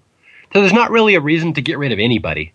So you can just kind of latch onto the little thing like, well, you know, he's played before or we don't really need him. I mean, it's just, I don't think there's any reason to get rid of any one of the six because they all get along so well. So it's just, it's just, you have to think of any little thing and that just kind of comes up in Bobby Jon's case. I also think that there's an undercurrent of, I think that people know that Gary is sort of driving votes wherever he goes. And I also think that there has been a discussion. We haven't seen it too much ourselves on Survivor, the television show, but I have a suspicion that Survivor, the actual game that's out there in Guatemala, there has been discussion of, oh my God, these two people who returned, they can't win the game. Yeah. It's our season, it's not their season.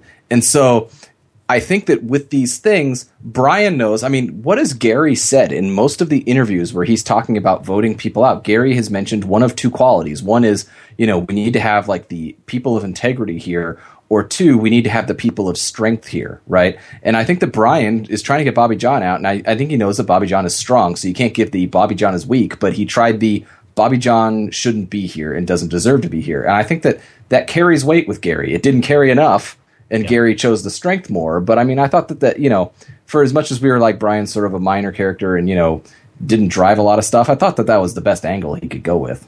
Yeah, no, it's the right pitch, and there's just not much Brian can do in that scenario because, like you said, Gary is in a way quarterbacking the votes. But yeah, he's kind of running what's going on here, and Gary's not going to get rid of their, one of the strongest guys. So it's the only pitch Brian can make, and you know, good for him for trying it. It just wasn't going to work. The, the, ironic thing is that Gary and Amy end up using the exact same pitch next episode. yeah, I know. so let's move over, over to Nakum and let's let's feast on some barbecue here because this is kind of a continuation on Judd's. I feel like I'm King Kong out here confessional from a couple of episodes ago where he talks about how he's like he's one of the big guys, so he can do whatever he wants, and then we get a nice little. Uh, one of the several cutting remarks from Margaret, uh, this one in the confessional, saying Judd is as a tribe member and a person, the most offensive person to this tribe. That's a really good bit. Yeah. Ugh. Judd, what Judd does, what Judd wants to do, when he wants to, and how he wants to. I mean, Margaret is going to just kind of passive aggressively kind of cut down Judd as much as she can here on her way out. Yep, and this is so you know Nakum's enjoying their barbecue, and as we'll as we'll see, Judd is uh, quite into alcohol this season, and he this is when he's trading the the prospect of hot dogs to Steph for for beers, and uh, this is what as Margaret calls uh, the beer root beer conundrum. I guess where they had like divided up, everyone gets a certain number of beers, and Judd just grabs one out of nowhere and just probably downs it and doesn't even care. well, there's a great little Judd moment there where he's talking about how they have to go to tribal council, and he either hiccups or burps right in the middle of the sentence, and it's such such a funny little Judd moment that the editors left in there, just to to kind of giving away what they thought of Judd as a character. I'd like to posit to some of the listeners because you know, uh, without me getting this wrong and, and have everyone saying Jay, you're wrong. Um, I'd like to know because you know, beer is it's an interesting substance. Like I know it's an alcoholic beverage, but you know, beer is it was it was you know back in the in the olden times. I mean, people had it as sort of a, a it was liquid bread. It had it you know it has a lot of uh, not nutritional value per se, but you know it's got calories and it's got some things to sort of fill you up. And I and I'm wondering like, is it a bad thing to you know to trade you know a hot dog for a beer? Like which one's going to be better for you? I don't know about nutrition wise, but like when it's 120 degrees, that cold beverage, whether it's water, whether it's Coke, Pepsi, beer. I think that's going to be a huge thing just looking at that glistening there with knowing it's cold so. And be and being starving like I, I know that like a hot dog is you know it's it's food and it's you know gonna go but like is is a hot dog gonna go right through you whereas a beer might you know actually stick with a little bit inside your body? Hmm. Well b- beer beer doesn't help with what comes out. That's true and again, I don't I don't drink beer, but if I was there and they had hot dogs or Pepsi and it was 120 degrees, like that Pepsi would look awfully good to me too. So I can see just one liquid, no matter what it is. No, I I, I, I honestly don't know. Like I'm I'm trying to, you know sit there and, and, and say you know is is that a thing but it, it, it's it sort of speaks to the fact that yeah judd took an extra beer i mean that's very clear in the thing and you know they they sort of discover because you know they they had figured out what was going on and then they made trades and then they're trying to figure all this stuff out and what's funny is that i mean i don't know if jeff or sorry if judd knew that you know he took an extra beer, you know, right off the bat. But it's like it's very clear that Judd has been like drinking a lot of stuff and you know being very loud about it. And then they're like, we're a little short. What's going on? Jeff Judd's just like, what's going on, man? What the heck? What's going on with the damn beer, man? Yeah, I love that he says like, all right, whoever drank the beer is going home. well, it's funny that you said he drank one extra beer. I think it was at minimum two extra Yeah. beers he had. He had a bunch. He, he had a bunch, and I think that you know Stephanie says at Tribal Council that you know traded a hot dog for a beer and stuff like that. So not only did he have his share of beers and an extra beer, but he also traded for beers. So there there's that whole thing as well. But then what's funny is that you know he's upset about it, and I think that in a way he is legitimately but upset about it. But then I think he starts to realize that perhaps he did drink a beer too extra too many, and then he just says something like. You know what? Whatever. I won the challenge. If I want an extra beer, I can have an extra He's- beer. and he says like, Yeah. you can all kiss my ass. Yeah. I hope you enjoyed your hot dogs and your hamburgers. So let's let's move into this travel council because this, This is a good one. This Oh. is a this is a highlight, and I know Mario, you went into in depth. Was this was this one of the top ten of the funny one fifteen? I'm trying to remember. It is number 10 on the Funny 115. This Ah, this is so good. Yeah, we, we need to we need to dissect this one. Jeff opens from the start asking Margaret who you know are the are I, well I think they, they start by talking about Bobby Jon and Jamie and it sort of segues into the question of like Margaret are there are there good sports on your tribe and I think Margaret is kind of scorching the earth a little bit. I think she knows what's going to happen, so she says you know Judd and Jamie both have big mouths, and I think Jamie not necessarily takes it in stride, but like is is relatively fine with it. But Judd, this just sets him off. you know, this is where, and, and there's so many great things about Judd as a character.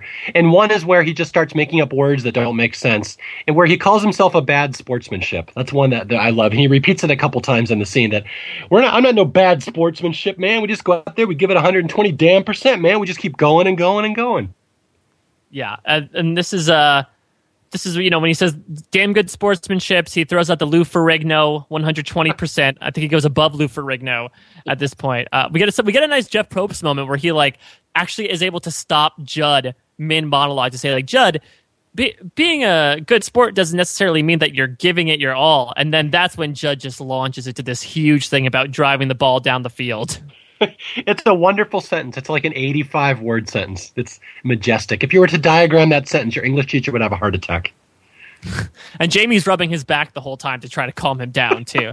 Which they they have an interesting relationship. I feel like every time Judd blows up, Jamie has to calm him down, but every time Jamie blows up, Judd has to calm him down. It's like a weird, like almost like an AA sponsor almost. they have to like be there for each other. I was going to say it's not so much that Judd has to calm Jamie down. Judd tells him to shut up, man. So let's uh let's press further into this because uh you know Margaret Margaret brings up Judd only listens to himself and Judd tries to refute this point by buying into the point by saying, "All right, uh Cindy, do I do I listen to you?" and then just completely steamrolls over her answer. yes. Judd, yeah, Judd, legitimately, again, we're not making this up. He asks people if they listen to him, and then he doesn't listen to their answer. He just talks over them every single time. It's one of the funniest unintentional comedy things of this season. Well, then he's like, Rafe, do I do I listen to you? And, and, and, and Rafe's just like, well, you see, it's a yes or no question.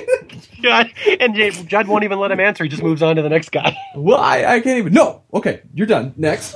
Uh, and then Steph was gets a, a an, in, in retrospect a great Stephanie LaGrossa moment of saying Judd is a lot like me. I just I just can't stand still. He has so much heart. Exactly. And then Judd then interrupts a compliment to stand up and t- and scream his ADD story into the jungle. This is one of the greatest little non sequiturs because it comes out of nowhere. Oh Just- my yeah, someone's complimenting him and he stands up. When I first came to camp, Margaret looks at me and says, You have ADD. Where did that come from? I bet it's just been boiling. He's like, "All right, time for the trump the trump card, the ADD story, debate one." Yeah.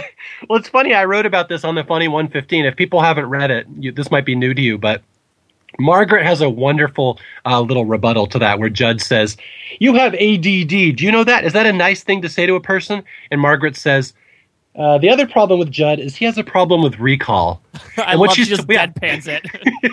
what she's talking about there is this came out in interviews after the season is that Margaret never said that Judd had ADD. It was Danni who said that Judd had ADD. So Judd is getting his females mixed up. So that's see. Margaret deadpatting her response. Yeah, Judd has a problem with recall. I'm glad Judd uh, distincts his women as much as he distincts the two pots of water in his camp. and uh, on the funny 115, I also kept track for people who were scoring along at home. In this one scene alone, Judd dropped 17 mans and five dams just in one scene. So it's a great, it's a Judd highlight reel. Well, I just Yeah. love it. I love it as well is that you can see it because you know Jeff has tried to interject with Judd. Judd's not having it, and then he has this thing with Margaret. And, you know the ADD and yeah, the the recall line is really good. And then you know after that, you know he's just like, "Did you not? Did you do, when he saw? Did, did, didn't you tell me I had ADD? Is that true?" And Margaret's just like, what I love is that she doesn't answer it. She just looks and she just sort of looks at Jeff and she's like, "This is what it's like to try to talk to him." And that's something that Rafe always told me. He said he couldn't believe that the Judd scene comes off as funny on TV because it wasn't funny at all at the time because that's every single conversation with Judd. He would steamroll everybody and it was so annoying. So, yeah, Margaret is just shrugging. She's like, what can I do? There's no way I can win this conversation.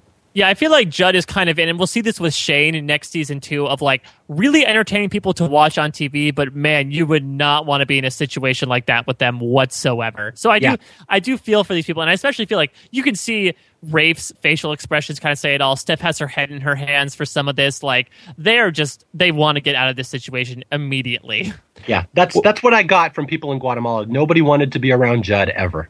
What I also love is I love the the old um uh the old sportscaster booth play by play and and and color commentary man argument that comes from Judd and it's it's before the ADD comment but it's back to the whole bad sportsmanship thing where you know Margaret's just like Judd you're displaying you're displaying bad sportsmanship and, and all that sort of stuff. And Judd's kind of doing the driving down the field and the touchdown man, and I'm winning. And what I love is that he just looks at Margaret and says, "You probably never played sport in your life, have you?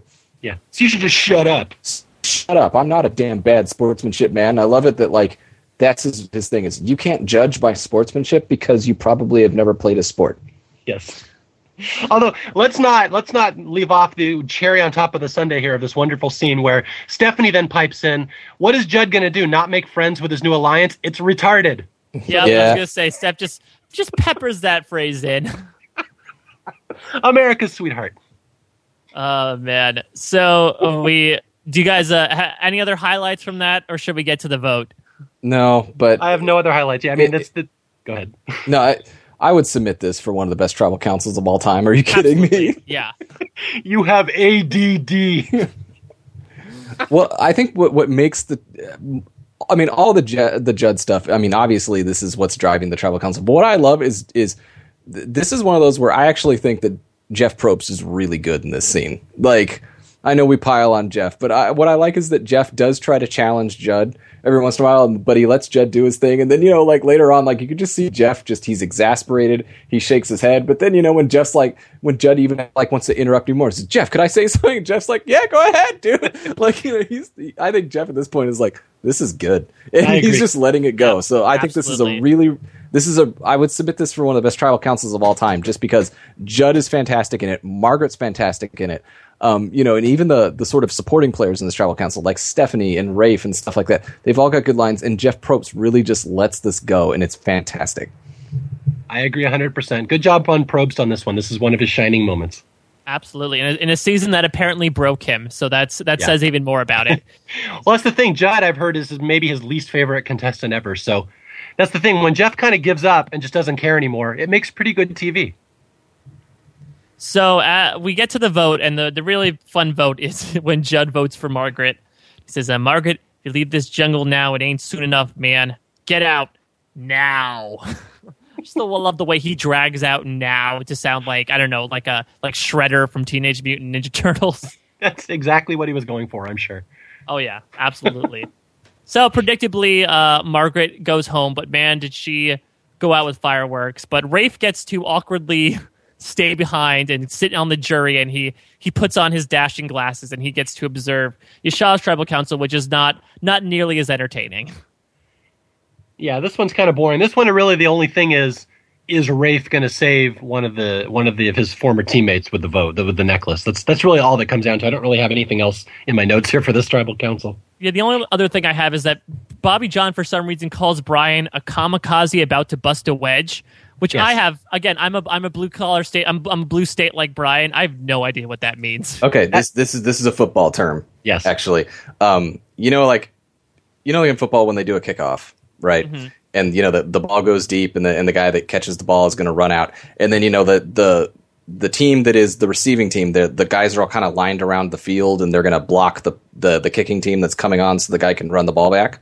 A lot of times there is uh, you know three or four people that sort of are very close to where the receiver is that that that catches the ball that is kicked and they form what is known as a wedge and basically what they do is they kind of form this formation in front of the runner and they basically kind of run in a direction and provide some key very tight blocks so that the runner can maybe have a lane to go up the field further Yeah, it's like a V.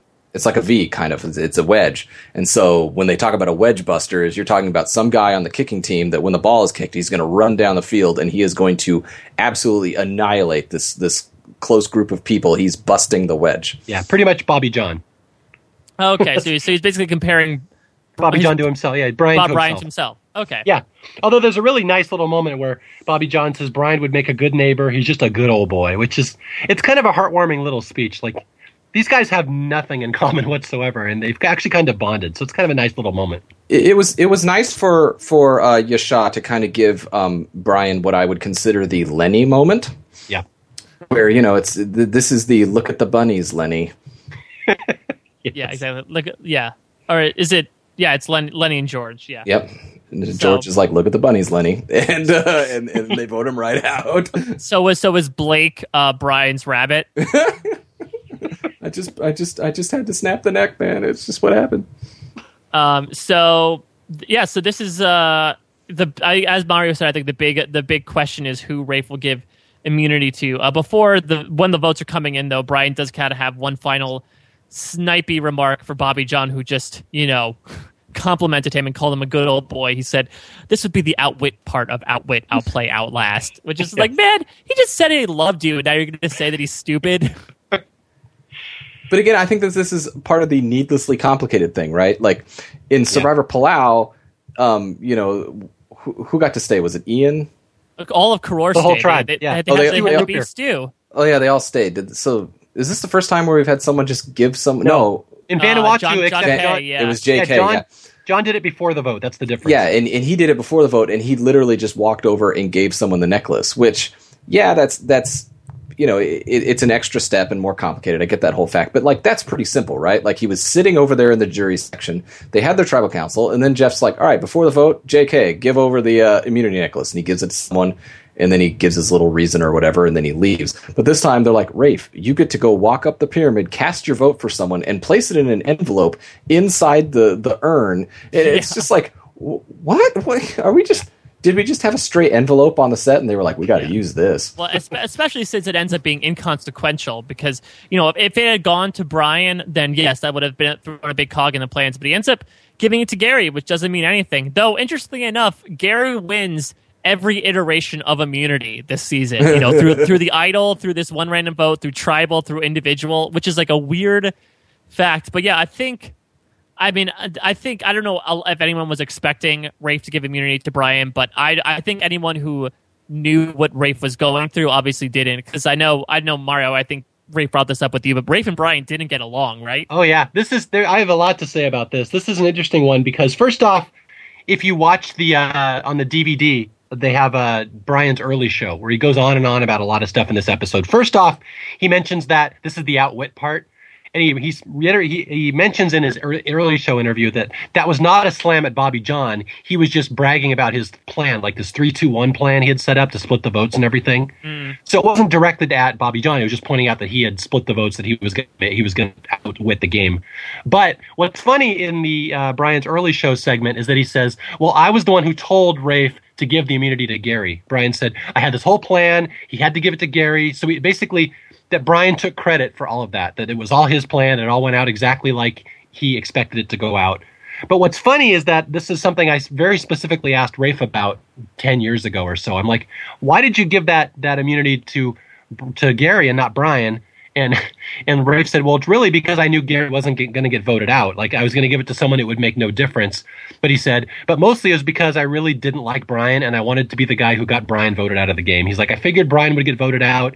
I wanted to put the nail in his coffin. So he's like, it was actually one of my happiest moments of the game because he and Brian just didn't like each other. So that was that was I remember at the time to maybe ten years ago, Rafe said that was one of his proudest moments of the game that he didn't give Brian immunity on the night he could have saved him and he didn't just because he didn't like him. So it's really funny to listen to Brian take credit for something and then listen to Rafe give a completely different explanation for why it happened. I, I, I, wish now Rafe had gone to the final tribal council just to get the question like, what was your happiest moment of the game? And Rafe's like, when I denied Brian that immunity. yeah, but he really was happy about it at the time because it was it's one of those things you never see in the episodes. But again, they were so similar. They just I mean took over the same demographic in the cast. They couldn't coexist because they were so similar. So yeah, Rafe was more than happy to send Brian out of the game. All right, so Brian uh, Brian goes out here. I think he claims in his final words that it's a blind side, which I guess makes more sense considering his three two one plan, but still still doesn't really make much sense. I don't know. Uh, I take yeah. a lot of digs at Brian. It's I actually had a run in with him on uh, some message boards a couple years ago where I was kind of repeating some Rafe stories about him, and I accidentally told him more first person like that I didn't like Brian, and Brian took offense to it. So Brian and I kind of have a history where I've dogpiled on him a little too much on the message boards, and I apologize to him once. So.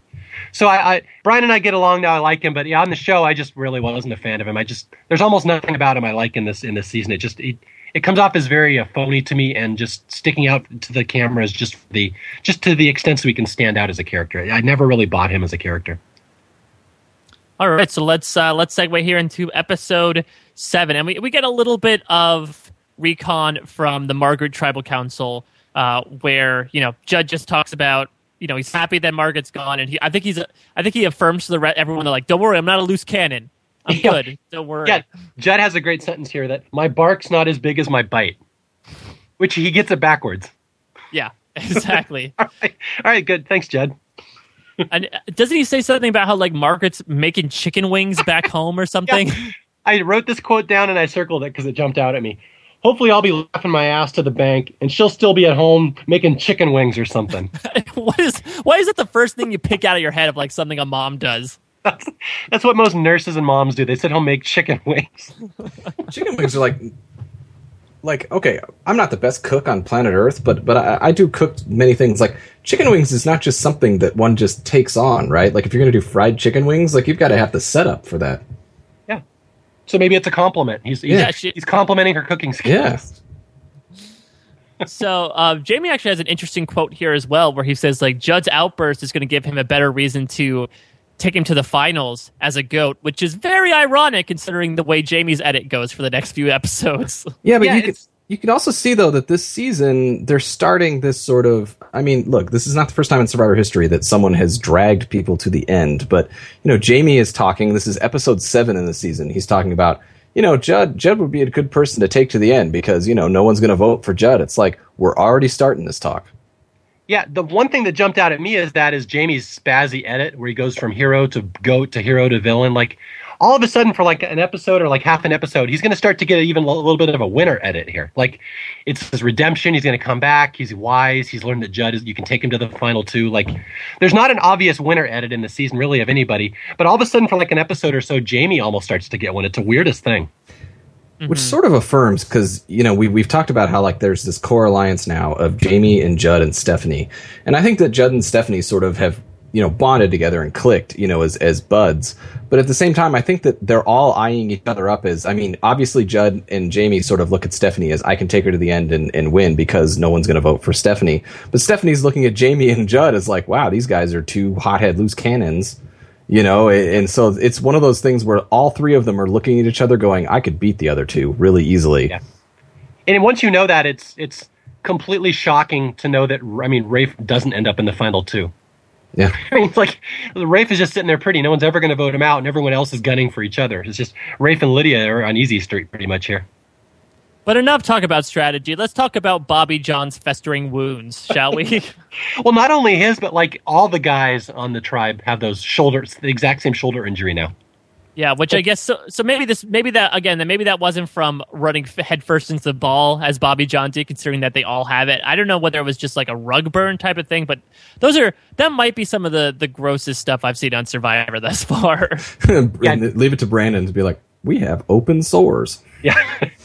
Yeah, Bobby Jon, of course, will one up his festering sore when he's going to use it later as fish bait. So, oh my god, oh my god! And well, the, the weird thing is that you so the scene starts, you know, everyone's waking up, and you see in like the perma dark, Bobby Jon like ripping something off of his shoulder, and it turns off that his t-shirt was like stuck to it. yeah, and I guess it was starting to like scab over, so we had to rip out the scab. That's uh that's disgusting. Well, I appear to have ripped off my flesh. Melissa. Oh my God, Bobby Jon! No, this whole scene is is really. I mean, it's gross, but at the same time, you can see it. And what's funny is that you know Amy's got some scabs on on her face and stuff like that. And what's funny is that she's just like, "Yours looks really bad, Brandon," and Brandon's like, "That's what's on your face right now. looks like this." So let's get to the reward challenge, which uh, is all about wrapping your getting tied up and rubbing yourself up against other people. So I believe this is the first challenge based off of the Jenna Lewis video. Uh, the second one will come later in the season.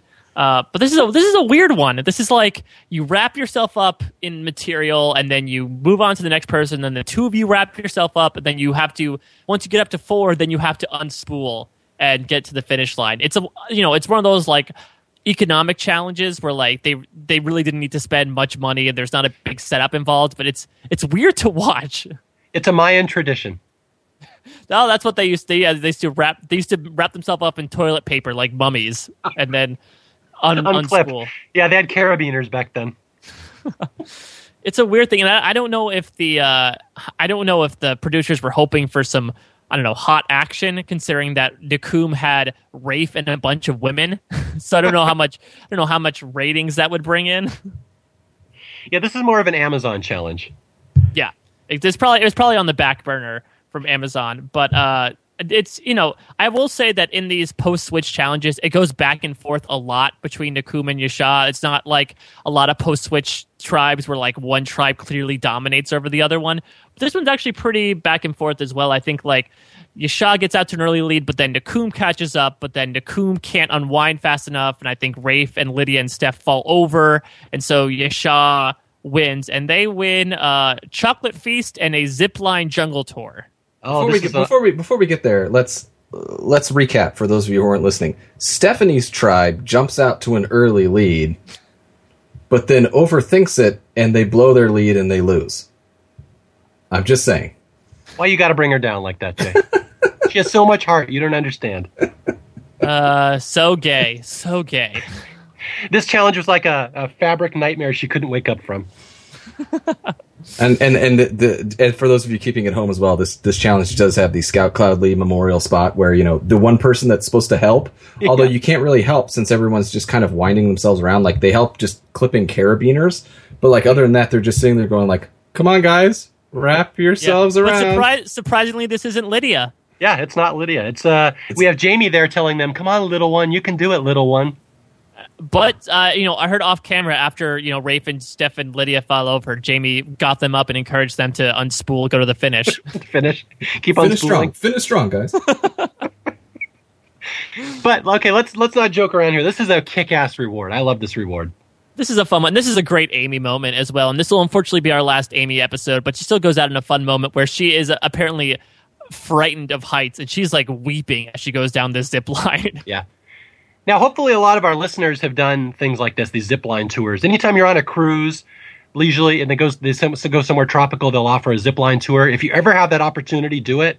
This is something I was talking about in, in part one of the podcast that I got a chance to do one of these in Mexico once, and it is fantastic. It's so much fun to be up on those zip lines. It, it, they don't really do it justice just seeing it on TV. It's just a really cool experience, and and there's so many little comments in this in this challenge like bobby jon and brandon just talking about how this is an amazing experience. They never get a chance to do this coming in where they live in kansas or alabama. So it's just i really appreciated that they had a chance to you know take in this experience and talk about how much it meant to them. It's just a neat little thing.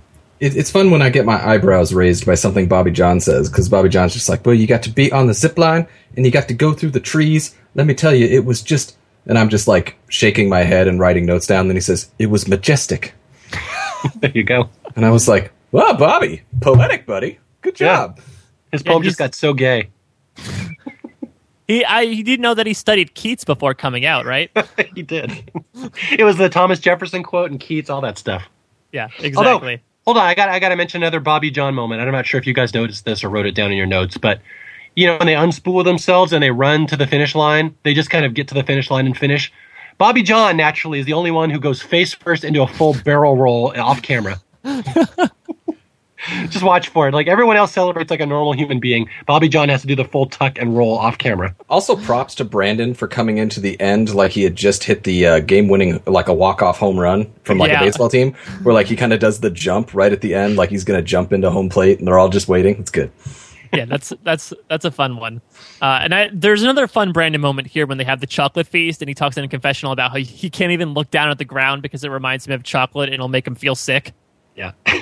And he like downs a pitcher of milk before leaving.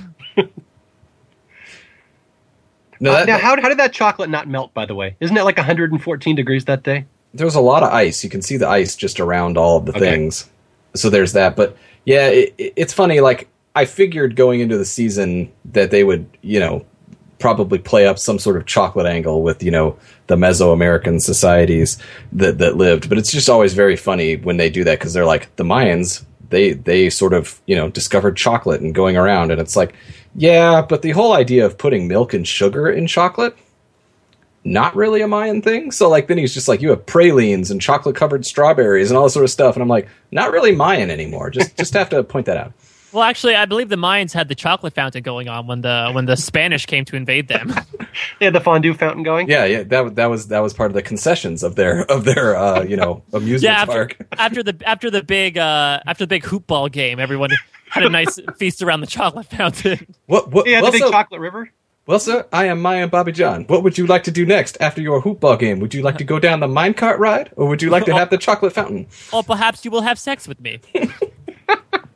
Now I was thinking just like the chocolate river, like where they had the the, alli- the alligator proof cage. You could have the chocolate river like Augustus Gloop floating by out there. It's like the worst.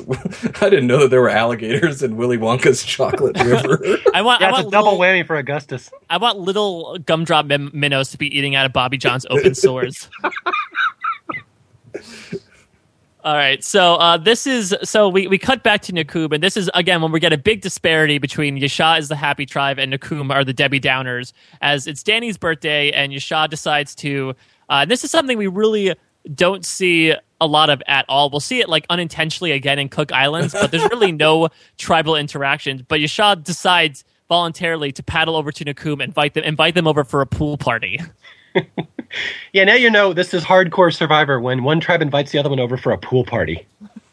We're really getting love- down to brass tacks, yeah. and what I love is that you know they they invite them over and like you know they they row up to the dock and they yell for them and you see them and the thing. They're like I think that's the other tribe. Should we go get it? And I mean you know that's out of the ordinary. So I think that all of that being confused and going down there is all very legit. But what I love is that they come down they're like it's Danni's birthday. We have the pool. Do you guys want to go to the pool? And I mean you can see like Stephanie and you know a lot of the other people are like yeah, that sounds good. We'll go to the pool. And of course let's let's have Jamie just be like I don't want to go to the pool I want to go with them I don't want to be with them in the pool or that sounds stupid.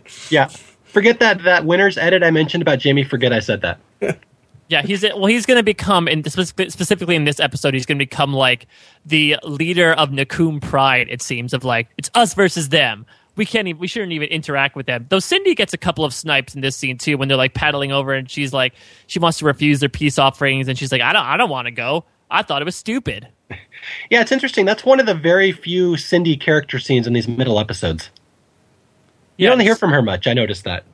And it's weird too because like I guess it also shows a little bit of where her loyalties are going to lie and why she ends up sticking with the Nakum Six is because like you know Bobby Jon and Brandon and Danni were her former tribe mates, but she just kind of shrugs them off like ah no I don't I don't want to see them.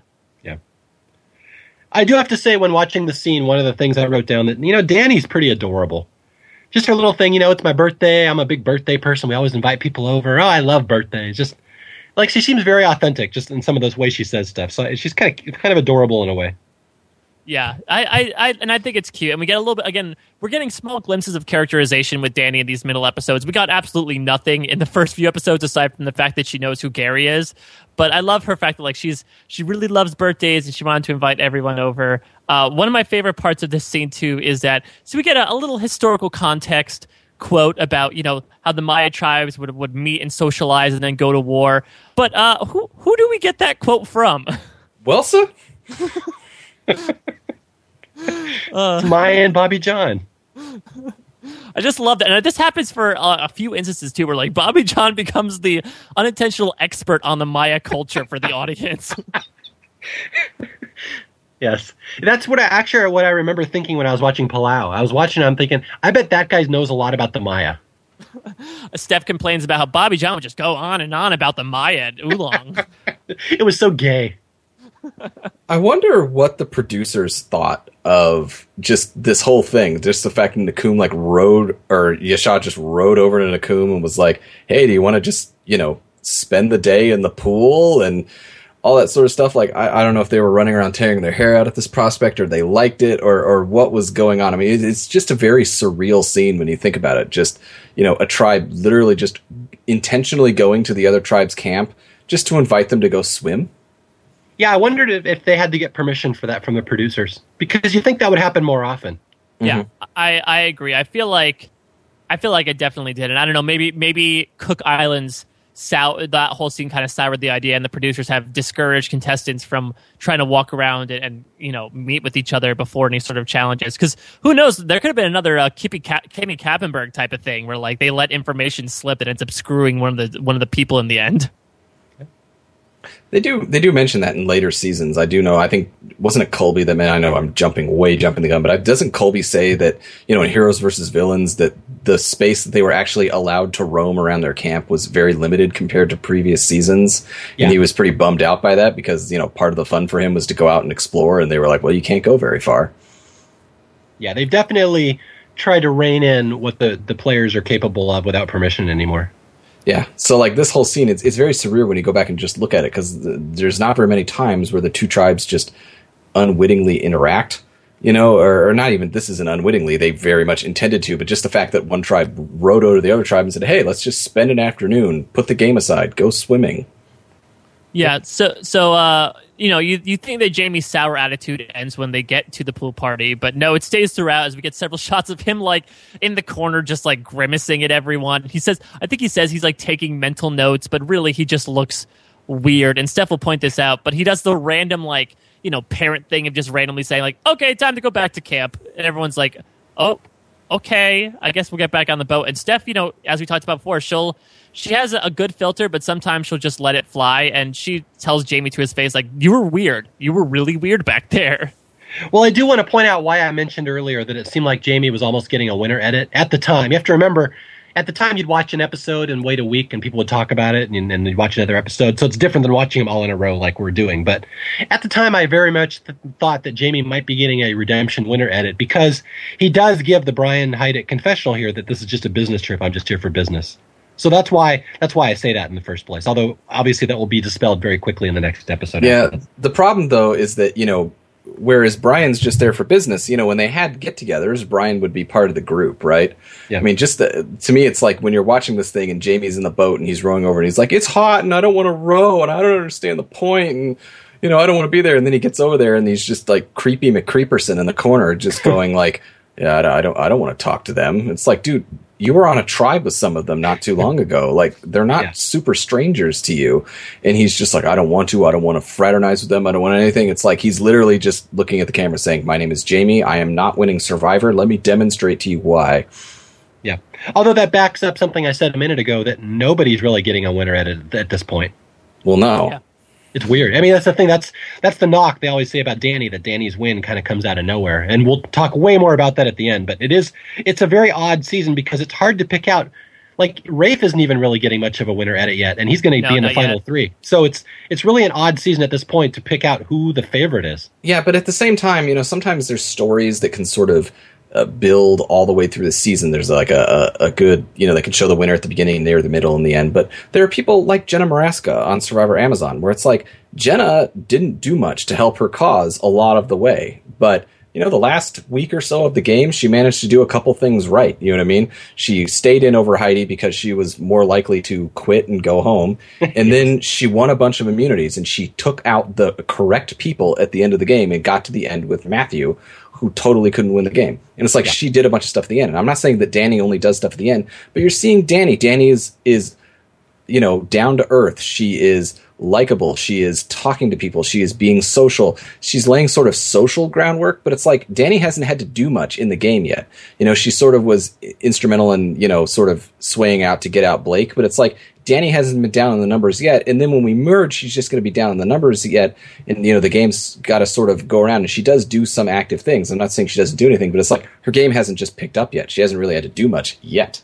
Yeah, and that's I guess the thing to back up the argument that not every season has a winner edit. Like yeah. sometimes it's just about someone survives the process. And and again there's little scenes like her wanting to involve the other tribe in a birthday party that just shows how social she is and how mm-hmm. well how well respected she is. Right. Yeah and i think among the survivor editing community as well uh, people say that some seasons are not necessarily why x person won as much as much as it is why x person lost. And i feel like i would make the argument that specifically for this these first like two-thirds of a season guatemala is going to be the why stephanie lost season. Yeah. Those uh, could also arguably be like the why Jamie lost season or why Judd lost season. Uh, and this is definitely one of them too. This and this is where we also see the beginning of the whole like Stephanie getting annoyed with Jamie's paranoid type of thing, which will definitely come to fruition in the next few episodes. But we get to see inklings of that, which is when you know what's going to happen ahead of time. It's it makes a lot more sense. But I, I always thought that was fun, and of course, jump cuts right to Minnows eating out of Bobby Jon's wounds. yes, I showed that to my my daughter and my wife today. We were watching. I was rewatching this uh, season, and we came to that scene, and they both refused to watch that scene more than about two seconds. So that's all I'll say about that. Well, especially because he's trying to use it as a way to fish.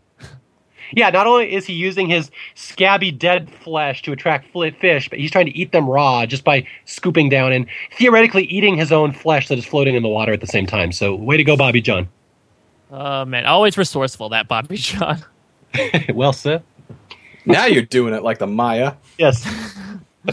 and uh, this is a fun scene between Amy and Gary too. I think Amy had a similar thing a few episodes ago when she talks about how you know she would she would die if she found out that Gary was actually a, a professional football player, and the, the, two of them kind of have uh, their own little like if they, they, she won't obviously be voted out yet, but they have their own little like parting moment scene. It seems from an editing perspective in terms of them talking about like you know how much they got along during the game, and you know Amy talks about like if you know if if Gary if you're lying to me, I'm gonna go home, type in Gary Hawkins, and I'm gonna beat you down. There's no such thing as a Gary Hawkins in Grand Haven, so she could be searching for years. which which is like again, you know, a lot of Gary Hogaboom's uh, a, a lot of his confessionals this season are literally my spirit animal. Like they are just they're so good. They just are, are out there, and I love that one where you know he's he's denying, denying, denying, and then he just basically says, "Well, you know, Amy could she's going to spend a lot of time looking for Gary Hawkins in Grand Haven because he doesn't exist." And you're just sitting there going, "Like, damn, Gary." I I want to see Amy with like this giant cork board of all these pictures of Gary with like push pins leading in different directions. Okay, so here's the full quote where she, I will track you down and I will beat you down like a stepchild. oh, is, ooh. Yeah, that quote was not popular among stepchildren at the time. Yeah, I was going to say that's like a, an offshoot of Clay Jordan's quote. yes. No, I'm going to go out on a limb and say it's not popular among stepchildren now. yes. But yeah, that is one of Amy's top moments. Everyone remembers that quote, and it's, uh, I, it's, yeah, it's a, to beat someone down like a redheaded stepchild, it's not the more politically correct sayings you're ever going to hear, but it is something that she's going off that I will beat you down like a stepchild. So there you go. Way to go, Amy. I also love how Amy says, you know, Gary has all these ways to refute these claims, and this time Amy says, you know, Mr. Gary Hawkins, ex professional football player, and Gary goes, Oh, I wish. good good playoff, Gary. you know what's funny? Uh, I'll jump ahead here, but on the DVD they have Amy's early show, and they actually ask her, "Did you know he was a football player?" And Amy's like, "Yeah, we all knew, but nobody cared." so it's like, so the true story. That's her answer. It's like, she's like, "Yeah, I fucking saw Gary Hogaboom play. There's no way that guy's rich. He sucked." like, then compare that to Gary's like first confessional, where he's like, "If they found out I was going to be in the NFL, they'd kick me out immediately." yeah. So she's like, "Yeah, we all knew, just nobody cared." Uh, so we we get to the immunity challenge, and this is uh, of course authentic Maya. We got to go with the authentic and incorrect Maya calendar, and uh, this is this is a pretty mundane one. They just have to dig up pu- heavy puzzle pieces and put together a big Maya calendar. you know what I like wins. about what I like about this one is Jeff literally has a reason to tell them to dig. That's true.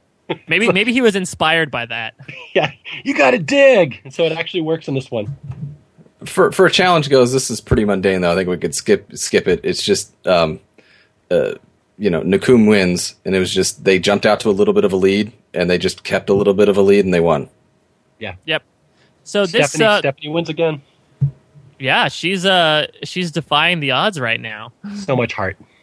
So this is this this these Yaxha scenes are kind of comparable, not as bad as those those Thailand episode eight scenes where it's Sook Jai knowing that like one of their family is going to go home, but kind of close in terms of like the writing is pretty much on the wall that it's going to be Amy. I think we, we have some some classic Survivor misdirect scenes here where uh, Danni's toying with the idea of voting out Bobby Jon because he's a previous player.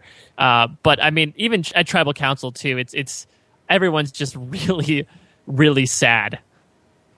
Yeah, and again, it just seems like those Yaxhas were very close. They had a very close bond, and now they knew because they lost that challenge. That was this. This really is a big turning point in the game for it being a boring challenge. Like if they had won this challenge, they'd go in five five.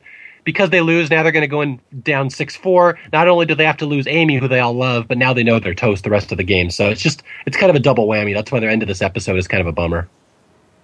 Yeah, and I we also get an interesting part of this scene with Bobby Jon, and this will come more into play with the next episode, which is Bobby Jon's lifelong dream apparently is to make the jury, uh, and we'll really see this come into play next episode. But I, yeah, it's interesting to think about because you know on the surface you're like, oh, you want to be on a like the Survivor jury, like that's a weird dream. But like think about it, he missed out on the jury and the merge by one vote, one challenge last season. So to have it almost happen all over again would be just it would gut him. I don't think it would gut anybody to have to go through that twice. Well, to be fair, you know, the greatest player of all time, Boston Rob, has played four times and has never been on a jury. So he just wants to say he's better than Boston Rob. Well, yes. it's it's not only that, but it's it's it, like you said, Mike. I mean, I think that you know people have different goals when they go into Survivor, and I think that you know, not a lot of people like to hear that. They like think, well, everyone's out there to win the million bucks. And it's like, yeah, the million bucks is there. But, you know, some people are, you know, the million bucks would be nice, but I'm here for the adventure. You know, I'm here for this or I'm here for that. And, you know, a lot of people sort of come in with a very realistic goal. Like some people come in saying, I am going to win. I am definitely going to win the million dollars.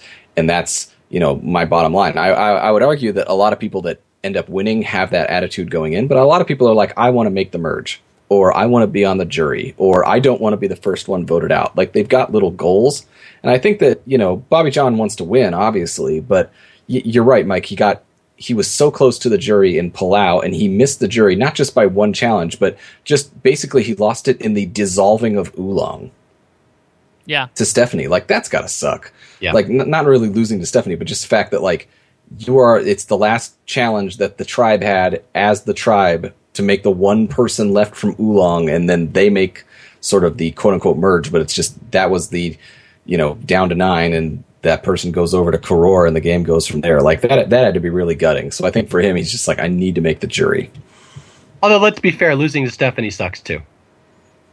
Yeah, especially especially if maybe you won and then they had to do over. I, I we, we talked about that, but yeah. So yeah, the I mean, uh, Danni finds herself in the swing vote again, which I think is, is speaks volumes about her position on Yaxha. She seemed to be in a very secure position, and she was kind of in that Rob you know, position of like everyone was jockeying for her vote at all times, which is a great position. I think it speaks to Danni's game, but she ends up, you know, voting out Amy, which I think is a, a very sound strategy. I think from Danni's perspective, you know, if they're going in six four and the worst happens, they're going to get rid of the three guys above her and if you're, you know, if you're Brandon or, or if you're even if you're Gary, you're gonna think like, okay, let's keep Bobby Jon in since you know we'll be down at the at, at the merge. Even if Bobby Jon's with us, you know he'll get targeted before in Gary's case himself. So I thought it was a, it was fine, but man, it sucks to see Amy go, especially again so close to the merge. Yeah, I've heard people say that the, the big flaw with Guatemala is that it has this big run of big, fun, interesting characters all being voted out in a row in the middle episodes. And it's, you know, nowhere more evident than seeing Amy go right here. That sucks. Amy was a big character. I love Amy. Yeah, I, I really enjoyed her. I think I really enjoyed her as well because she was such a beacon of positivity amidst your Jamies and your Judds and your Stephanies and even a little bit of like your Brians as well. These people that are that you know portrayed a lot of negative features, but here you have Amy beaming. She's never been camping before. She has a lot of great quotes. She was always laughing. She's just one of those fun old school characters that you like to that like every time she's on screen you want to watch her and you know she'll do something great. Yes, and by doing something great we mean beating a stepchild. We don't know what happened at Ponderosa. yes. All right, so but before the episode ends, we have one of the most awkward merge announcements ever. I'll go ahead and say, uh, Jeff's like, "Oh, before you leave, uh, you're merged. Uh, here's here's some buffs. Go to Nakum. Uh, all your stuff will be over there. Uh, you have to pass out the buffs. Uh, some other instructions will be there. Bye." you, you think just Jeff like just couldn't be bothered? Like he's like, dude, I am not doing a merge in the middle of the day. It is hot outside. Here, just just take them. Just take the buffs and go. Like seriously. It's like that Samoa challenge where he just doesn't show up at the immunity challenge, at Oh, the that- reward challenge. that that uh, that bocce ball challenge. Yeah. Yeah. So this is this is the first instance of Probst just phoning it in. It's like, yeah, you guys are merged. Go back there. All your stuff will be there. Just here, here's buffs. Just pass them out. Just Yeah. just just pass them. You've seen the show. It's not rocket science. Uh, so let's uh, let's segue now into the merge. As for the second time in like three days, Yaxha arrives at Nakum's camp. So I'm assuming I'm assuming you know Nakum wakes up. They're like, okay, do you guys want a sleepover party now for Danni's birthday? Is that is that what you want to do? but uh, this is Gary on the way there. Gary sets up this the what the Yaxhas ha- what he claims the Yaxhas have to do to get into Nakum's good graces for the next few days, which is basically to be their slaves. Yeah. Although this is where we first really hear the relationship between Bobby Jon and Stephanie that he hates her as much as she hates him. Yeah, he doesn't want to be around her for more than five minutes without wanting to hurl. He said, yeah, so it kind of ruins some of that old school, you know, nice, warm vibe of the uh, Ulongs at the time. You know, the, the last two, Bobby Jon and Stephanie fighting against the world. And then a season later, they hate each other's guts and always have. So it kind of ruins Palau a little bit at that point. "Yeah." So Yaxha wakes up Nakum in their in their shelter and, and passes out the buffs. And this is this is going to be Jamie's one of Jam- Jamie's big uh, jackass episodes here. As I because the things Jamie says aren't necessarily wrong. There's just a certain tact to saying them, and Jamie completely rolls over that. And that's that's not more prevalent than when he like goes up to the four Yaxhas and he says, "Okay, well we don't have any room in the shelter, so you guys got to sleep outside. Bye." Which is funny, ironically, you know, you hear these comparisons of Bobby Jon to Jesus because he looks like him. This is the no room at the inn moment for the little baby Jesus. Uh, does that mean someone will give birth to Bobby Jon in this moment? you know, he's going to come out screaming head first when he's born. So that yeah, he's going to see that slam headfirst into that manger. and this Also, is actually, I am born. And actually, Bobby Jon has a confessional right after that moment where he says he's gonna, he threatens Jamie that he's gonna knock out all his teeth and slam the back of his head. Yeah, I'm gonna I'm gonna knock every one of your teeth slam out of your head. Slam out your head. Yeah, I'm gonna knock every one of your teeth. Slam out your head. Oh my Which god! originally was a Voltaire quote. Yes, oh, it's, a, it's a lost line from Candide. Yes. Uh, and then so we we uh, we really live up this whole servants masters theme uh, the next morning when all the shots are just mercilessly bringing piles and piles of wood in a in a Bruce in a, Bruce Lockley manner, Butch Lockley manner uh, to the camp. I don't know yeah, if they were you planning get to it, bur- you get it right, temp. I don't know if they were planning to burn it burn down the Mayan ruins as well, but we can only we can only hope. Do not besmirch the memory of Butch. I will not Yeah. have it. Believe in yourself. So this is one of those. They're coming into the merge down six to four, and you know Brandon and Bobby Jon, the two biggest athletes, are clearly the big targets. So Brandon and Bobby Jon have to kiss everyone's ass right now, and they hate it. Yeah, and this is, I mean, even still on a rewatch, this is uncomfortable to watch. Specifically, those they, they have these shots like we talked about in episode four, where there is one shot where it literally is the four Yaxha sitting on the bottom of the pyramid and the, the six Nakum sitting on the top, and it's like. Uh, it's tough to watch just because of the way like the, the Yaxhas just kind of ro- like roll over with it. They're like, "Yeah, we understand. We have to do your bitch work." And meanwhile, Jamie's like making sarcastic comments at them, like, "Oh yeah, we got enough wood. Don't worry." And it's like, ah, uh, this is this is tough. I when I when I was watching it the first time, I was a big Yaxha fan. I was uh, mainly because I was a big Bobby Jon fan, but I fell in love with all those other people as well. So this was this was and still is a tough episode for me to watch. Yeah, I've heard people describe this as the most depressing episode in Survivor history, or one of the most depressing episodes. And I have to say that it's it's got some good character scenes you remember because there's some conflict. But if you just look at it from the big picture, yeah, it is just a it's an unpleasant episode where basically characters you like just get kicked and laughed at the entire time and then voted out. It's kind of like the Roger Sexton episode of Amazon. If you liked Roger, that's how I, the only way I can describe it. is this where? If you, go ahead. No, go ahead. Go ahead. I was just gonna say that's it. If you liked Roger, you would have the same reaction to how I, what I have about this episode where Brandon goes. Is this around the time where Rafe starts giving confessionals about like I'm aligned with evil people? That's next episode. Oh. Yeah, when he, when he said he's soon. when he asked if he's joined up with the Axis of Evil. That's the one. Okay. Yeah. No. I, I like because I I feel like Rafe ha- reacts to things how I react to things sometimes. Where you know, and it's going to come up during the uh, the thing here. But I actually, to tell you the truth, like th- this is this is super Akko Taco. Like this whole thing. However, I think that this merge on a whole, like even this merge is very unpleasant. Just the way that they dumped them in the middle of the night, and then the fact that there is no merge feast and all this sort of stuff, and uh, they're going to get the tree mail for the new tribe flag around camp. Like it's very workmanlike and businesslike. And to tell you the truth, I kind of love it. like I kind of love it just because I'm all about like creating tension in Survivor, and like yeah. this merge did no favors to merge people together. It created tension, and I don't necessarily think this should be the standard for every season, but I like that this happens. It is harsh. Pro- yeah. Yeah. The problem with it though is that, and we saw this with this episode, I think people get so adjusted to those elements that when they're taken away from them, all they do is bitch about it, which we see with the feast where yeah. it's a combined five minutes of people, specifically Stephanie, bitching about how there's no merge feast. Although, are we here we go. There's some history we're about to make here. Oh Very boy! All right, time, yeah. here we here we go, guys. Hang on to your chairs. This is the very definition of mixed reactions to a twist here. Let's go. We have officially made it to the era of the hidden immunity idol, gentlemen. Uh, so, so Lydia, I believe it's uh, Lydia and uh, I believe it's Rafe go to the tree mail, and instead of getting a feast, they're disappointed, but they find a big basket of flags and paints. But there's a scroll that talks about there is a hidden immunity idol that is hidden somewhere in the jungle. It's about six inches high in stone, and basically, in this iteration of the immunity idol, it functions as another immunity necklace. You don't need to tell anybody about it.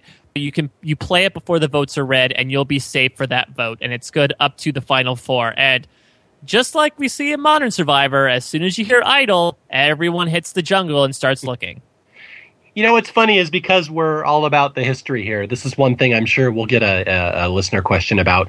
What was the fan base's reaction to a hidden immunity idol? Because obviously you hear a lot of old school fans bitch about it, how they hate it, and I'm I'm right there in the top of that. I, I flat out will say I've never really accepted Survivor once they started doing this hidden immunity idol bullshit. But what was the reaction at the time? I remember people loved it. I remember it was very exciting. It was like, oh, that's kind of cool. Like there's an idol out there in the woods that you can use anytime you want. Like this was unheard heard of. So I remember people being very positive about it in the audience at the time, especially because you like the people that are in the minority. So if you want to see them have a chance to survive, of course you like this twist. Wow, that's neat. We've never seen that.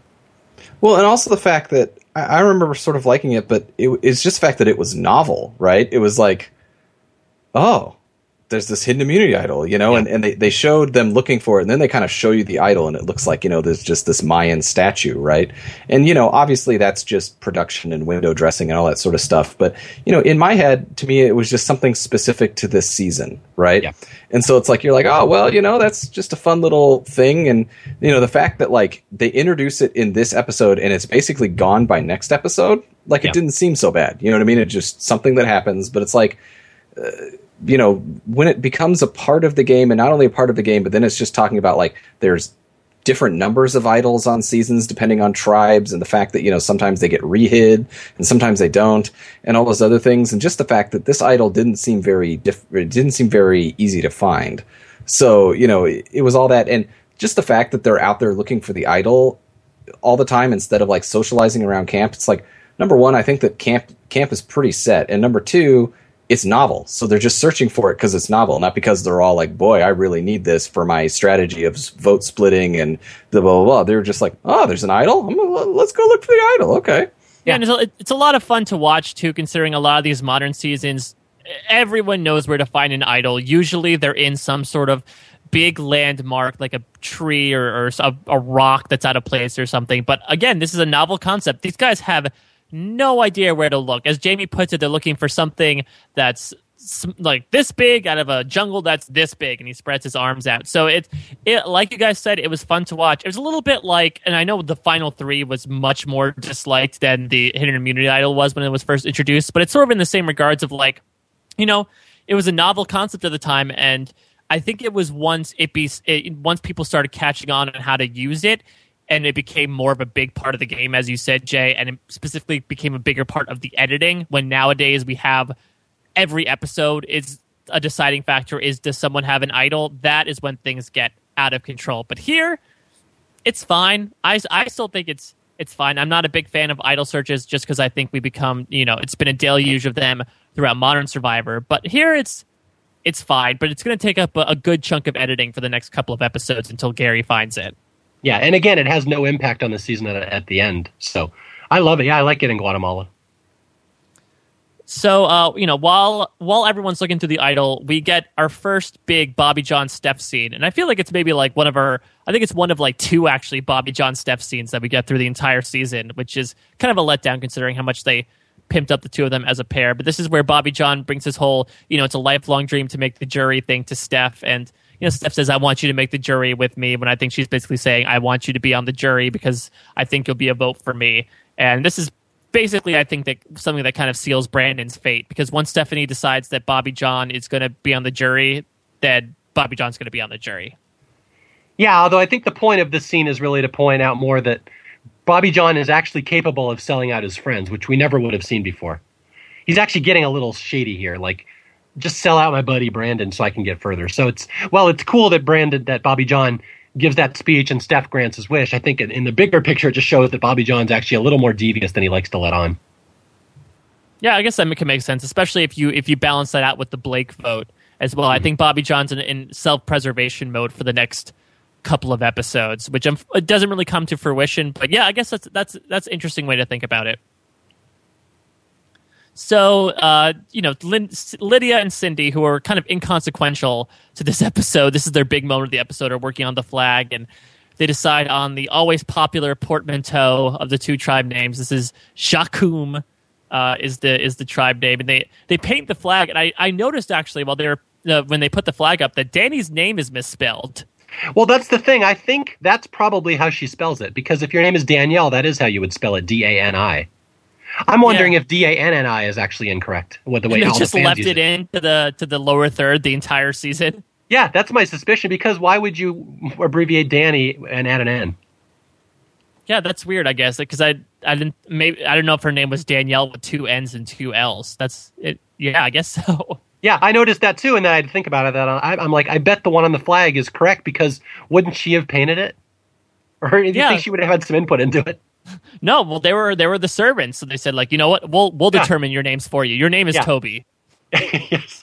Yeah, so we'll just we'll just go with the benefit of the doubt and assume that Danni knows how to spell her name. Other question: Who is J Dog? it's either Jamie or Lydia. I don't know. I'm assuming it's Jamie, and let's Judd.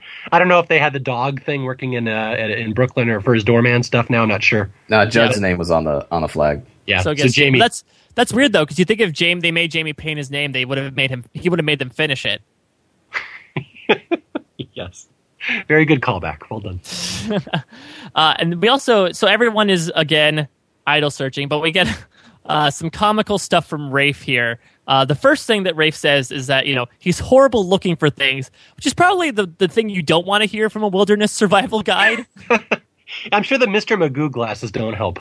yeah, exactly. And his like his like smirk, you know, like not necessarily a smirk, but like just a, a, big smile showing off all his teeth while he's talking about this. I wrote that down in my notes too because like Rafe's talking about how horrible he is, and it's just this Rafe Wilderness Guide, Xhakum tribe. As long as it's on the path, I can find it. And then segue to him stumbling upon a hornet's nest and running away like an episode of Yogi Bear. yes. Uh, so you know, th- we get some more Stephanie complaining about the the merge feast, but she she I think she she quips her. She's like, yeah, but you know, whatever, Survivor, it happens. Um, and this is where uh, this is where we, we get a Danni confessional about how basically Nakum complains, and actually the Yaxhas decide to leave the camp. They are so turned off by everything going on at the merge tribe. What I love is that they leave and they go fishing, and then they complain about that. They're like, and they all just left together. Like, come on, guys, don't even try to hide it. I have to point out one more thing about Stephanie I brought up in the Palau podcast is that she's clearly a big super fan. You don't realize that she's such a big Survivor fan because you think, you know, Stephanie just wouldn't watch TV like that. But she clearly knew all the trivia questions in Palau on the chips, on the on the Pringles. And this one she clearly knew that every Survivor had a merge feast. So just one more argument in the case that Stephanie is actually a closet huge super fan. Or if it deals with food on Survivor, Stephanie knows about it. yes, one of the two. It's uh, potato potato. Yeah. Now I have to. I do have to issue a correction here. I, I was wrong. The Axis of Evil quote is in this episode, Jay. Uh, uh, this is this is where Rafe is. You know, all of Yesh, the Nakums are eating honey out of their hands and you know complaining about the Yaxhas. And this is when Rafe has his kind of come to Jesus moment about him being like, I don't like the attitude my alliance is taking. Uh, am I a member of the Axis of Evil? Bashing people to promote group unity is not a pretty way to play this game. And I mean, he's he's right to a, a certain extent. I would say. No, he's right. He's uh, kind of the voice of the audience at this point because you're really meant to be voting for the old Yaxhas or the new Yaxha tribe, the Bobby Johns and the Brandons of the world. Just so that's the thing. He is the voice of the audience. He's kind of thinking. Just again, I know Rafe. I know what a big fan he was of the show. Uh, how much he knew about the show. He's clearly thinking of storyline at this point. What's going to make a better episode. So even though he's having he's not sure if he's going to go which side at the time. He's clearly going to mention it just because he knows it's going to make the episode and it'll it'll create a little dramatic tension. So it's just one of those things. That's something a super fan would do. Yeah, though I mean, theoretically, if you'd rather you know go to the end with a group of nice, likable people or a group of really, really unlikable people among them, like a returning player that nobody would vote for. Strategically, you'd probably go for the latter, but TV wise, you probably go for the former. Yeah, and I have to bring this up, and I know again I'm kind of friends with Rafe, so uh, people will accuse me of just trying to build up his side. But it's interesting to watch Rafe on this show because he's so not a stereotype of what the kind of characters they usually cast on Survivor. In a way, it kind of makes them hard to define. They have a hard time with him the, on the show, but you know, usually when they cast the young super fan, the guy who knows every episode of Survivor, the young gay guy. They're usually kind of like the snippy one, the bitchy one who does all the confessionals that are funny and cuts people down. But Rafe doesn't do that ever. Like he's always very concerned with hurting people's feelings. He wants people to be nice. He doesn't want to be with the mean ones. So it's really interesting. He doesn't really fit survivor stereotypes. So it's it's something I, I kind of noticed on this latest watch. It's hard to define him as a survivor character. Yeah, that's interesting. I would I would argue that he's maybe one of the most sympathetic gay characters of the first, you know, ten plus seasons. Yeah. And just the, the way he's portrayed and how, especially in this in this scene and the next couple of episodes, how he's really being voiced as like the voice of reason and this this person who kind of got in over his head with his alliance. Yeah, and it's interesting because then you remember he's a gay Mormon, which is just an odd little dichotomy. So it's just how much of that is like the, the religion thing, the Mormon thing going on. It's just he's just an interesting character, I think. And again, I don't think he's that fun to watch. He's just interesting in that it's hard to define him. Yeah.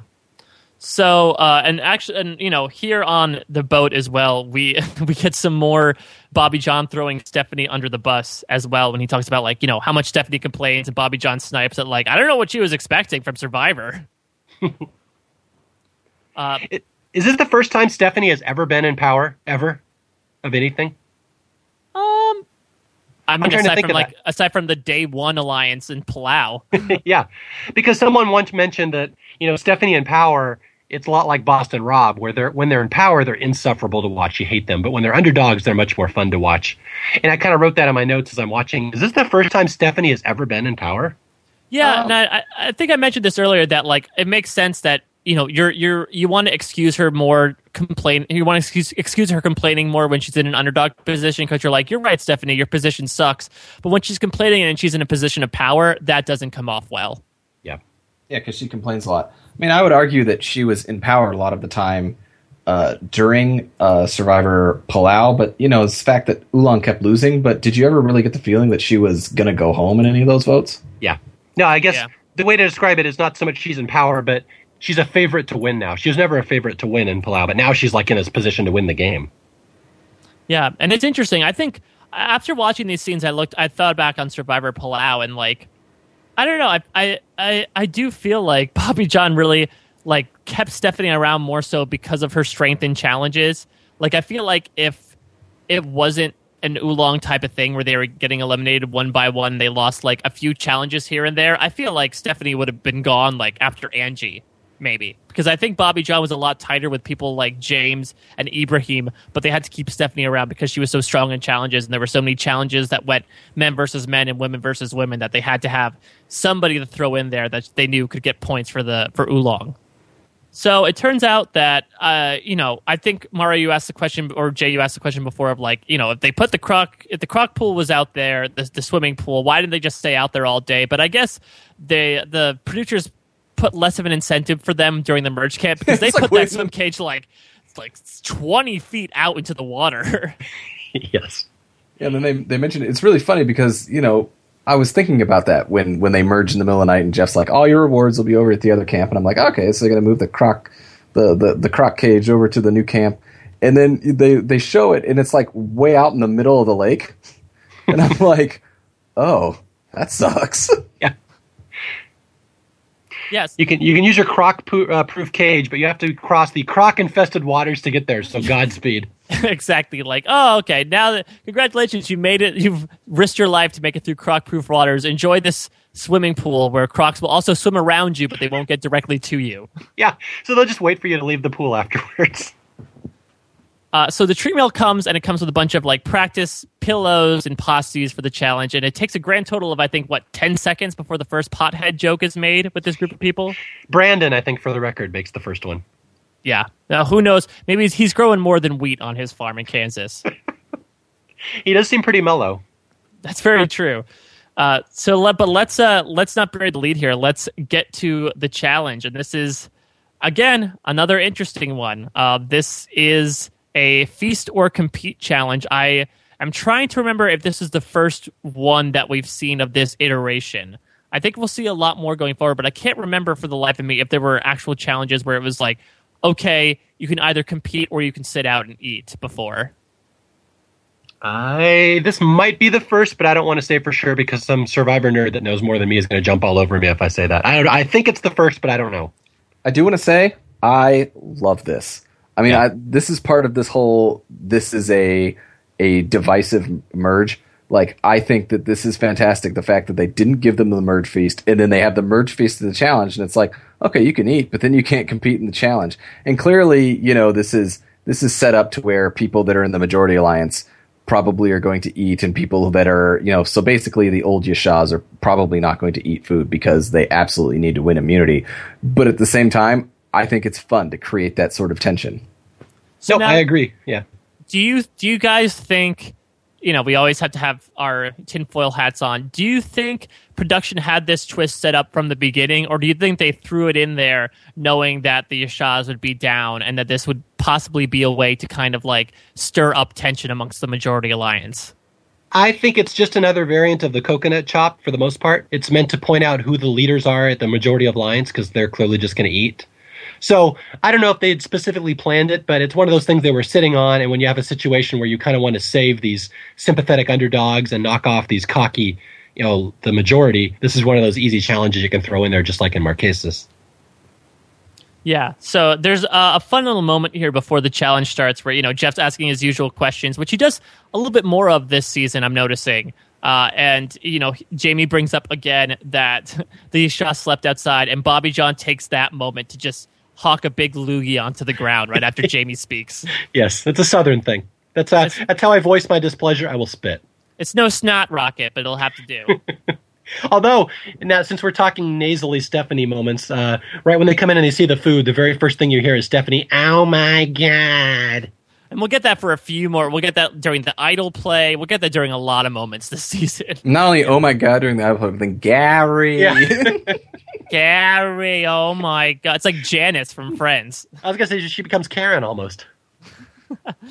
uh don't bring her up. Uh so yeah, so Rafe, Jamie, Stephanie, and Lydia all decide to opt out of this challenge. But the big person who makes a big effect on opting out of this challenge is Jamie because he will not shut up. Oh yeah, this is a Yeah, this is uh, one of the biggest Jamie Dick moments, which is funny. He has so many Dick moments. You have to debate which is the biggest. This is one of the bigger ones. Yeah. So to contextualize the challenge a little bit, those that are left to compete, which are basically all the Yaxhas plus Judd and Cindy. Uh, for the first ch- part of the challenge, you have to hold the pot on your head uh, for an hour, and this is kind of like that second immunity challenge where like you know they they set something up for the first round that you know that at least two people are going to do. Uh, so then they go to a tiebreaker round where basically it's a race to balance a pot on your head and make it to the top of a pyramid. But the main uh, the main fireworks of this challenge comes when you know even though Jamie's eating and they're all digging into a feast, he just keeps spouting his mouth off, and him and Bobby Jon have a have a war of words, if you call it a war of words. Yes, this is one of my favorite Bobby Jon quotes where. Jamie, you know, Jamie's just taunting Bobby Jon. Poor Bobby Jon standing there. He's defenseless. He's balancing a pot on his head, trying to concentrate. Jamie's just browbeating him the whole time, like, "Hey, how's it going over there, Bobby Jon?" And then they they just start bickering, and then uh, Jamie's like, or what is it? Jamie says, "Why are you saying you're part of our tribe?" And Bobby Jon says, "Because I can, and I will, and I want to." Yeah, it's, it's the you know he says we're one tribe, and he says, "You know we're not one tribe, Bobby Jon. Why are you saying that?" Yeah, because I can, and I will, and I want to. Yeah, and then like Jeff presses Jamie back further, and Jamie just blatantly admits, like, "Oh yeah, no, they're uh, they're it's by tribal lines." Here's another good Bobby Jon quote: "I ain't gonna let you big boy me." So big boy, that's a verb. Does he has he uh does he enjoy that burger chain? yes, he does. It's all about the big boy. I've never really identified with someone on Survivor more than I identify with Rafe in this scene. Yeah. Because this is something that I would do. I am a very I am very cognizant of uncomfortableness and stuff like that. I mean, I am I am classically I mean it's very weird. I've I've been in a lot of plays and I've I've I've acted on stage, you know, plenty of times where I've been a character that I, have been villains, I've been good guys, I've been things all across the net. But if I'm watching a show or a play where someone is being unpleasant and uncomfortably unpleasant, I get fidgety. Like I sometimes I have to get up and walk around and stuff like that. Like I just can't handle that sort of uncomfortable tension. That's something that I really don't deal with very well. And it's just the fact that like Jamie is just grilling into Bobby Jon during this feast. And I mean, Rafe is just looking at him like, maybe we can be quiet and enjoy the feast on our own. We don't need to say things out loud. We don't, we really don't have to do that. I'm just sitting there going like, I feel you. I uh, that is exactly what I would be doing, and I'd be I would very meekly be saying to the person like, maybe you could be quiet. Maybe we could all just just enjoy this in peace, and they can do their challenge. Yeah, the weird thing is that it seems like he's he's since he's saying it so quiet, he Stephanie's the only the only one that like hears him and converses with him. But Rafe looks like genuinely emotional during yep. this scene. Like he seems very disturbed by it. Yeah, and again, it just uh, just to point out that Rafe isn't your stereotypically the the, the Survivor fan, super fan, bitchy gay young gay guy. He's like le- legitimately pained by this. He does not like hearing negativity. No, and I mean, I, I've I, very rarely because I, I've never really aspired to be on Survivor, so I don't think a lot of times like what would I do if I were in that situation? Because the answer is I don't rightly know. I would probably be very terrible at Survivor, to tell you guys the honest truth. But I do know that if I were in that scene, I would be acting exactly like Rafe. I would be like, Jamie, can you be quiet? Can we just enjoy our food? We don't we don't need to say anything. And the thing is, is that I'm pretty sure that I would get absolutely nowhere with him with it. Like yeah. you just look at me and go, "Shut up, man! Just eat the food," and I'd be like, "Okay." All right. It's it's it's tough too because only a week ago Rafe saw someone like Judd just like go off at someone trying to challenge him, and so I think he's still kind of affected by Judd steamrolling up all, all over the rest of the tribe that he doesn't want to cajole Jamie in the same way. Yeah, Jamie absolutely is one of the biggest assholes I've ever seen on Survivor in this scene. And I, that's not a judgment against him as a person. Just in this scene, this is one of the biggest asshole moments I've ever seen on Survivor. Yep. So uh, Danni is the only one whose pot really drops. So they, the uh, you know, the anticlimactically go to the final challenge, and Gary just kind of smokes them all, and he wins immunity. So it's pretty much you know set that Brandon's going to go home, but we still get some some fun stuff back at camp where Jamie pissed off a person with his actions uh, in the challenge. Can we guess who the person he most likely pissed off was? Yeah, and this is where Judd is not actually rubbing his back trying to calm him down. No, surprisingly, this is when he berates his sponsor. Yeah. So when Judd tells you to watch your mouth and think before you speak, you know you've crossed the line. Yeah, that that's like the ironic thing that's funny to me is that Judge just looking at me is like, Jamie, man, he really just needs to quiet down, man. He just says some things and it's an outburst and it's no and you're sitting there going like, if Judd is telling you that you are annoying, that's something. Yep. And this is when we start getting into uh, Rory Freeman part two classless conversation here. Uh, where we'll get a more tribal council, but I, I think Cindy's actually the one, the first one to say that Jamie does not have any class. Okay, um, I'm. Uh, this is about the time for me to admit it. I'm going to admit it to you guys right now. I said before that you know in more modern seasons of Survivor, I don't really root for people. It happens every once in a while, but you know I was very much rooting for people. I was a Cindy fan watching this the first time, mm-hmm. and usually when I do the re-watches for Survivor historians, I remember who I was a fan of, and and sometimes I just kind of look at it sort of you know, in the, in this retrospective of like, oh yeah, I was a fan of that person. I'm watching these episodes. I still root for Cindy. I love Cindy. I don't know why. I just do. And so like the fact that you know, you know, sort of at this tribal council when they're talking, because like Judd's like, I competed in the challenge, and you know, then Jamie's just like, you know, props to Judd for competing in the challenge, and you know, so Cindy's like, I'm here. I competed. Yeah, yeah, yeah that's true. I, I think Cindy gets left out a lot, and we'll see it. Fast forwarding a lot, we'll see it in the Judd Boot episode where like she's is for some reason not told at all mm-hmm. about why about Judd getting booted, and she feels really left out by it. But yeah, Cindy has this, and I'm maybe Rafe can give us more insight as the game progresses. But Cindy, it's it's we see some confessionals from her, but her position in the game is very hard to grasp, specifically in this six. I don't know where she fell in this six, considering that you know after episode four she was in the minority. She did vote against Lydia but she's still able to get adopted into the six. So it's I, I, I always wanted to know what her position was at this point in the game. Yeah, it's funny. People always say that Lydia was under edited and underutilized in the narrative, but Cindy is just as bad. You have no idea what's going on with her a lot. You even kind of forget she's there. Yeah, aside from you know regaling Judd with stories about crocodiles. yes. Well, he just misses his brother. so uh, this is you know we get our typical pre-tribal council distraction stuff of uh, you know the the Yaxhas are I think trying to convince Rafe and you know possibly Stephanie to turn on them and vote for Jamie because he's annoying and uh, you know Rafe has his whole confessional about sleeping with the devil, which I think more makes more sense with your theory, Mario, about him knowing that he wanted to provide good sound bites about being the good person in an alliance of bad people. But we get this really funny scene. And it seems like for the next few episodes, it's all going to be about pushing Jamie's buttons or Jamie just being so crazy that he's mishearing everything. And this is where, you know, Jamie tells Brandon that he's he's going to vote him out. And then, you know, Bobby Jon rebuts it like, oh, no, I'm going to vote people off because of character, not for their athletic ability. And then there's like this weird argument where, like, Bobby Jon is affirming that he is in danger, but Jamie's saying that he's not. And it's this just really weird argument where they're just arguing for the sake of arguing. Yeah, I, I didn't even write that one down on my notes. I wrote more about the Gary one in the next episode. Yeah, no. yeah, it's just there's a lot of weird stuff going on at the end of this episode. Yeah, because Jamie is just again trying to like lord over power, and he's talking with Bobby Jon. And he's just like, "Well, calm down, Bobby Jon. You're not you're not going home. It's Brandon that's going home." And Bobby Jon's like, "Well, I'm I'm I'm in trouble too." And he's like, "Well, you, you're not really." You know, and, and Bobby Jon's like, no, I'm in trouble too. And Jamie's like, are you deaf? I am telling you who is going home.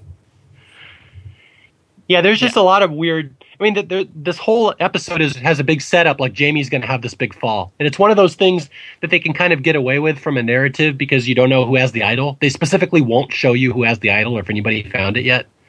But if you watch this episode in a vacuum, it seems like J- Jamie's about to have a big downfall. And I remember at the time watching this, just feeling it was kind of a cruel misdirection. Like you really do want Jamie to go home in this episode because he's such a dick, and they make it look like either Rafe's going to turn on him, or Brandon's going to find the idol, or Bobby Jon's going to do something, and then nothing ends up happening at the end. It's kind of a cruel way to to mess with the audience, I think.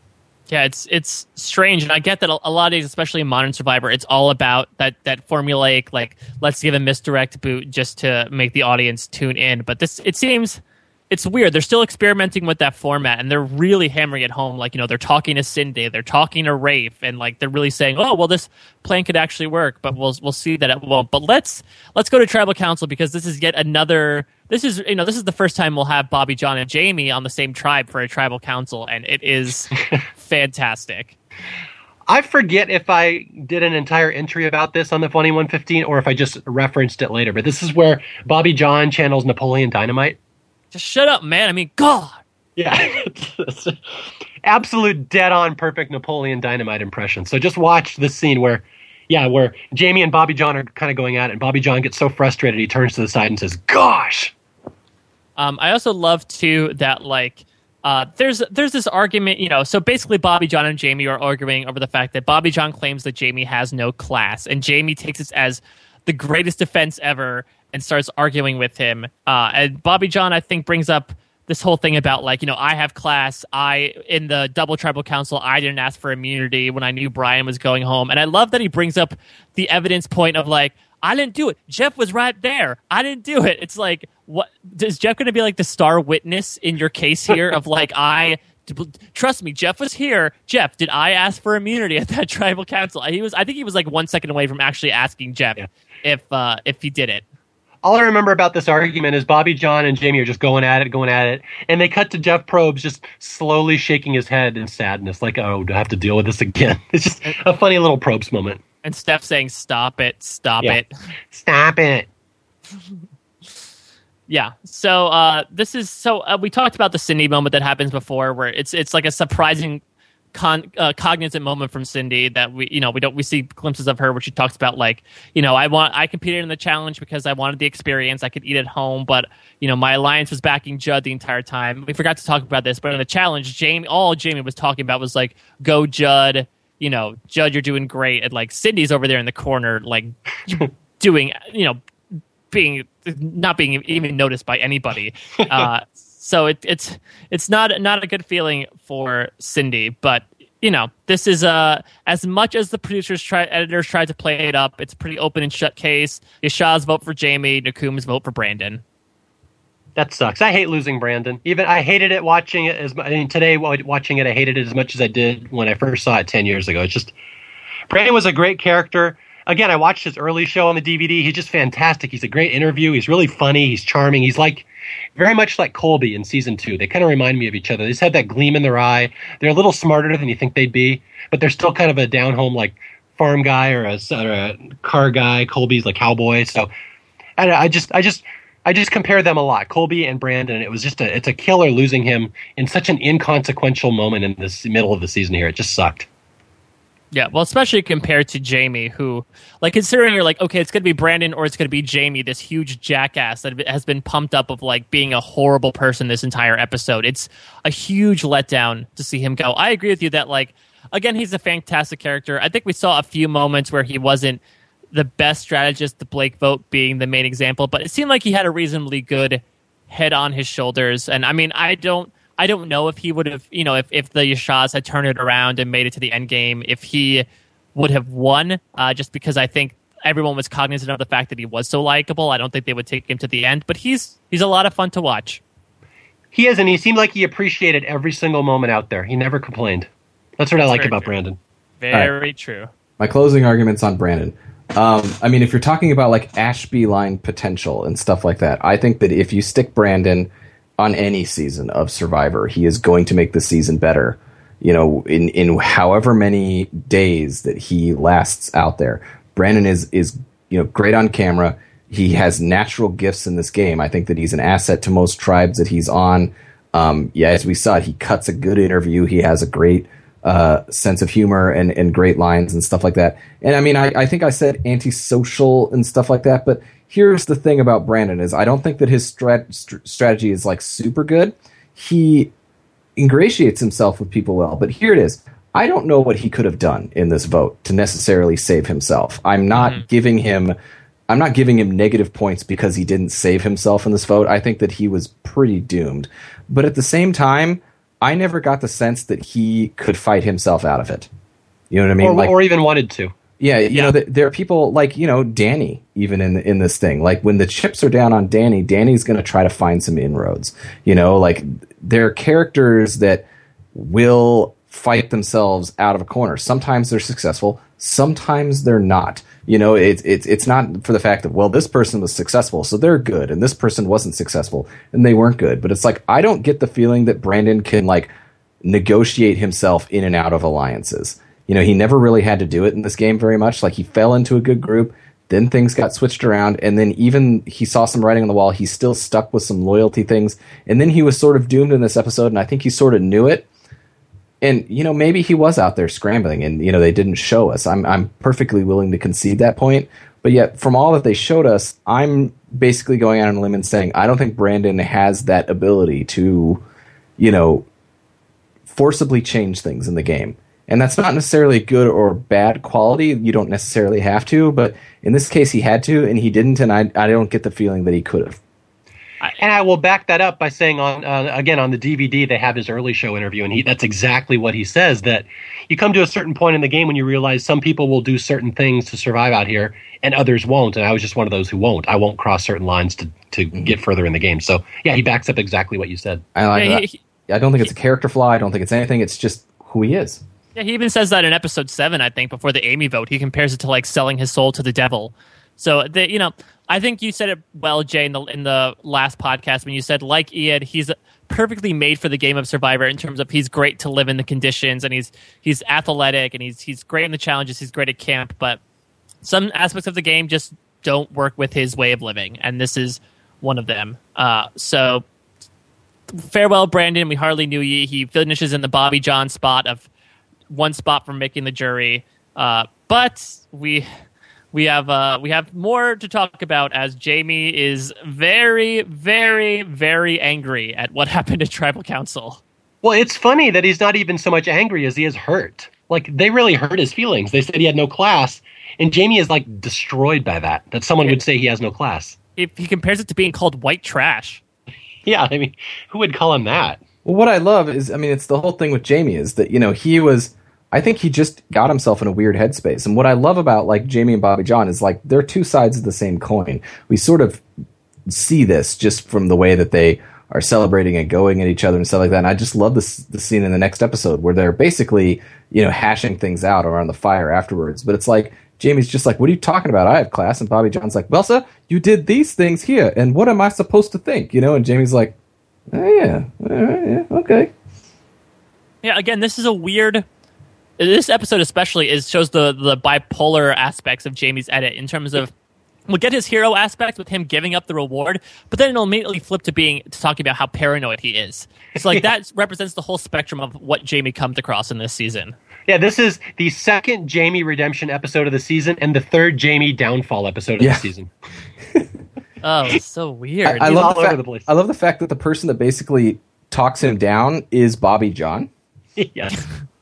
yeah, I love that too. It's like, hey, person I just argued with, you need to calm me down.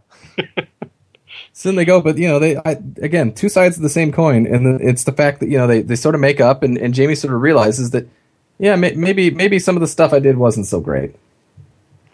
Eh, I just again when I watched the season and when I first saw it in 2005, I think it's. I remember thinking Jamie is the most interesting character in this entire season because he's just all over the place. He's got depth. He's got goods, bads. He's just he's got a very deep character and it goes all over the place. And I really thought that again watching it today. Like Jamie really is integral to these middle episodes, and you kind of forget that if you haven't watched Guatemala in a while.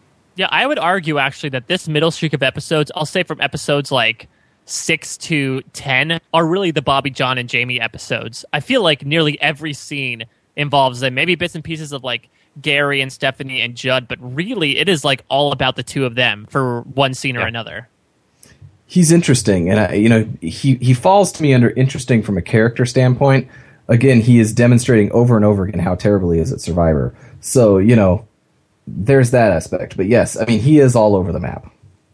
So before we cut to the reward challenge, uh, there's this one Gary confessional that I don't know if you guys talked about, Mister Busta Wedge, that you know talks guys has some football knowledge here, but he talks about uh, this game that he apparently played against Detroit, where he said he threw what 300 yards in one quarter to win a game. Yeah, let's look that up. Yeah, maybe Yeah, I don't know. I, I'm I'm going to mute myself and look up the stats. I am going to say this though. It's it's it's very ironic. I I, I live in Michigan. I, I root for the Detroit Lions. It's it's very funny that even in this thing where Gary Hogeboom talks about how you know the one game where he like did you know just ungodly things on the football field was against the Detroit Lions. That's funny to me. Yeah, it's like the yeah, exactly. They're they're You know, like I- they're like the Cubs of football. You know what Gary Hogeboom did? He big boyed them. I was going to say I, I I don't think Amy would be able to look up those statistics online. Yes. Yeah, so let's go, Jay. Go look up if it, Mr. Gary Hawkins indeed threw for 300 yards in one half. And if you do, I'll beat my stepchild. So, uh, moving on to the reward challenge. This is uh, one of those, you know, back in the day, they were still doing these kind of ancient weapons episode. And we, we talked about the throwing clubs that they used in episode four. And this episode is called uh, Addle Addle, I think it's called. At Uh, Lottle. At Lottle. or something like that. I don't know how to spell it. Jay can look that up too while he's while he's off doing it's, uh, re- it's, records. it's Atlatl. It's A T L A T L. Basically, it's Atl. It looks like Atl Atl. That's Okay. why I read it Yeah, phonetically. but it's Atlatl. Is that an actual Mayan weapon, or they just make that up? That's that's a that's a Mesoamerican weapon. Absolutely, it is. Yeah, it, All right. it looks like basically a, a, a like a hand version of a crossbow almost in terms of like it was a more powerful way to throw an arrow. Yeah. Uh, so I guess so. It's it, you know they basically the contest is uh, it's kind of like the boomerang contest in Australia of like just throw it as close to the target as you can, and the reward is again I'll use the term interesting. Uh, this is a takeoff on the the All Stars reward challenge that Rupert run, where like one person, each person get everyone eats, but each person gets a different meal. But for some reason, this one it's not that the winner decides who gets what; it's just determined by placement, yes. which is Which interesting. it's kind of cool. I like it. I mean, it's something different. Yeah, definitely something different. And we'll get uh, parts of this in like future challenges. Like in Cook Islands, there's one where like the top three finishers win. Same thing happened with the challenge in Vanuatu. I like those sometimes, but again, if they're trying to, you know, producers want to do a coconut chop thing and try to expose alliances, it it, it doesn't help to kind of take the power out of those hands. And I mean, with someone like Judd in power, I could I could only imagine the mistakes he would have made in like in dallying out all these meals. Yeah. Although to be fair, remember he gets to name two people to sit with him at the table later. Very true, very true. So, uh, you know, this this challenge again is pretty mundane. Judd's the first to go to set the watermark, but he actually ends up winning it. Uh, and basically the only other main aspect of this challenge is Jamie ends up finishing in fourth.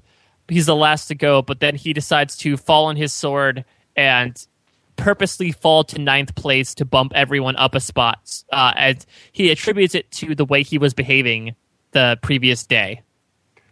I always thought that was a cool moment. I know a lot of people will kind of question his motives. I always, I didn't really see any any ulterior motives with Jamie. I just think he did feel bad, and he's going through one of his spazzy little bipolar moments where he feels all guilty and sad. So, yeah, I just thought it was kind of a cool little thing to do. And this is again the second Jamie redemption episode of the season. Yeah, I would say that. I mean, Jamie talks a lot about playing the game. The thing is that, like, I feel like Jamie doesn't really, and we'll see this being brought up at the end of this episode the whole concept of lying. Jamie really hasn't lied at all. So, for someone who talks so much about, like, playing the game, he doesn't really do a lot of the deceptive aspects of it, which I, I agree with you, Mario. It makes me think, like, I don't think he had any sort of ulterior motives here. I mean, this isn't a sort of like San Juan del Sur type of thing where people are giving awards to other people to to make good inroads with them. I think he genuinely was racked with guilt, especially with the whole classless stuff that got brought up, and obviously how much that hit home to him. And he thought, how can I make this up? Let me give up my reward to everybody. And I mean, everyone is genuinely touched, which is which is nice. Usually, you get those confessionals of people that are like, uh, I think I don't think Jamie meant it, but I think everyone was like, good on you, Jamie, which is good until he again five minutes later becomes paranoid and loses all that credibility. Yeah, and it's funny that a lot of people I think forget that Jamie is really the villain of the season. A lot of people remember Judd or Stephanie being the villains, but Jamie is really the main anta- main antagonist here through the middle episodes. And villains normally don't have scenes like this. Like Johnny Fairplay never had a scene like this. No, So just I, again, it's, it's just hard to classify Jamie. I, I just find him interesting, and I again I will reiterate, I think he's the most interesting character in this season. Yeah, yeah, and I mean, like for what it's worth, Bobby Jon reaches out and shakes his hand, and Rafe talks about how much he approves of his actions, which is significant considering that like Rafe has a bunch of key confessionals in the past couple of episodes about like, you know, Jamie has this immature way of playing the game. I'm going to change it for him. Uh, so you think that they're not going to target him for now, but they, they immediately go into this big, I guess, authentically Maya hut. Who knows? Uh, with some authentic Mayan beagles. Yes, yeah, some, some like random homeless dogs. I'm not sure. You know what's funny is I have a puggle who's half beagle, half pug, and beagles are notorious for being chow hounds. All they care about is food. Like they have no interest in you as a human. They just want your food. So I'm watching that scene. They're all sitting there with food, and these beagles are just walking through, not interested in the food. I'm like, how high are those dogs? How many drugs do they pump those dogs full of oh, so yeah. they wouldn't lunge? Like my dog would cut my throat for like a pumpkin seed. Do you think Judd would like punch a dog in the face if it tried to get the, in the way of his steak and beer? I do, and I think that would have been a funny 115 number two right behind Dead Grandma. Judd punches a dog in the face. Judd versus Beagle. uh, that'd be great. So uh, Judd gets to sit in like I think Jeff calls it like the king's table, which is you know it's a table with a big red tablecloth over it, and he gets the steak and lobster, and everyone gets you know their meals in decreasing value based on the order that they finish. But as an extra twist, uh, Jeff Probst well, first Jeff Probst has a nice little Jeff Probst dick moment when he taunts Jamie. Uh, when I think it's uh, Stephanie who finishes in fourth, gets the burger and beer, and Jeff's like, "Oh, Jamie, this is what you would have gotten. You would have gotten this one, Jamie. This is this is yours. It should have been yours." You know, they they were dying to bring out some like Southern food that Jamie loves. Oh, like fried chicken. Yeah, shrimp and grits. Oh, look at that number four, right from Georgia. oh, and look, it has a letter from home to Jamie. Oh, I guess he can't have it now. yeah, um, it's too bad Jay's on mute. He's missing all this awkward humor that he would be cognizant of because he's so cognizant of awkward humor. Oh no, I'm, I'm here. All right. I also love that you know, like they get. I think what is it, Rafe's next or so, and Rafe basically just gets the like ham and cheese sandwich on like yeah. normal bread. And yeah. what's great is that I, I think that you know Rafe is you know, it's food, right? And I think Rafe is appreciative of that. And he's like, oh, ham and cheese, I could eat that. But like, still, he's just more like, no, I'm fine. This is fine. This is great. This is, this is really good. I, I like this. this. This this is fantastic. I mean, I would have picked this out of all the meals. yeah, I love those in both this and the All Star Challenge. I'm like, oh no, I would have picked this. This okay, is fine. This is fine. Um, and so, as an extra twist, Judd gets to pick two people to sit at sit with him at the king's table, and they get open bar and dessert. And he decides to pick the two returning players for uh, accepting him with arms wide open. He says so. They all he gets to sit at the table with these two previous Survivor players, and they all split food, and especially Judd gets very very drunk. Classic Judd. I, I love, love that he he orders like a, like a vodka cranberry, but with a lot of vodka and a little bit of cranberry. yeah. in, in, fact, the cranberry juice you can just throw away. Like that's that's not necessary. if there's one thing we know about Judd in any given scene, he will get drunk.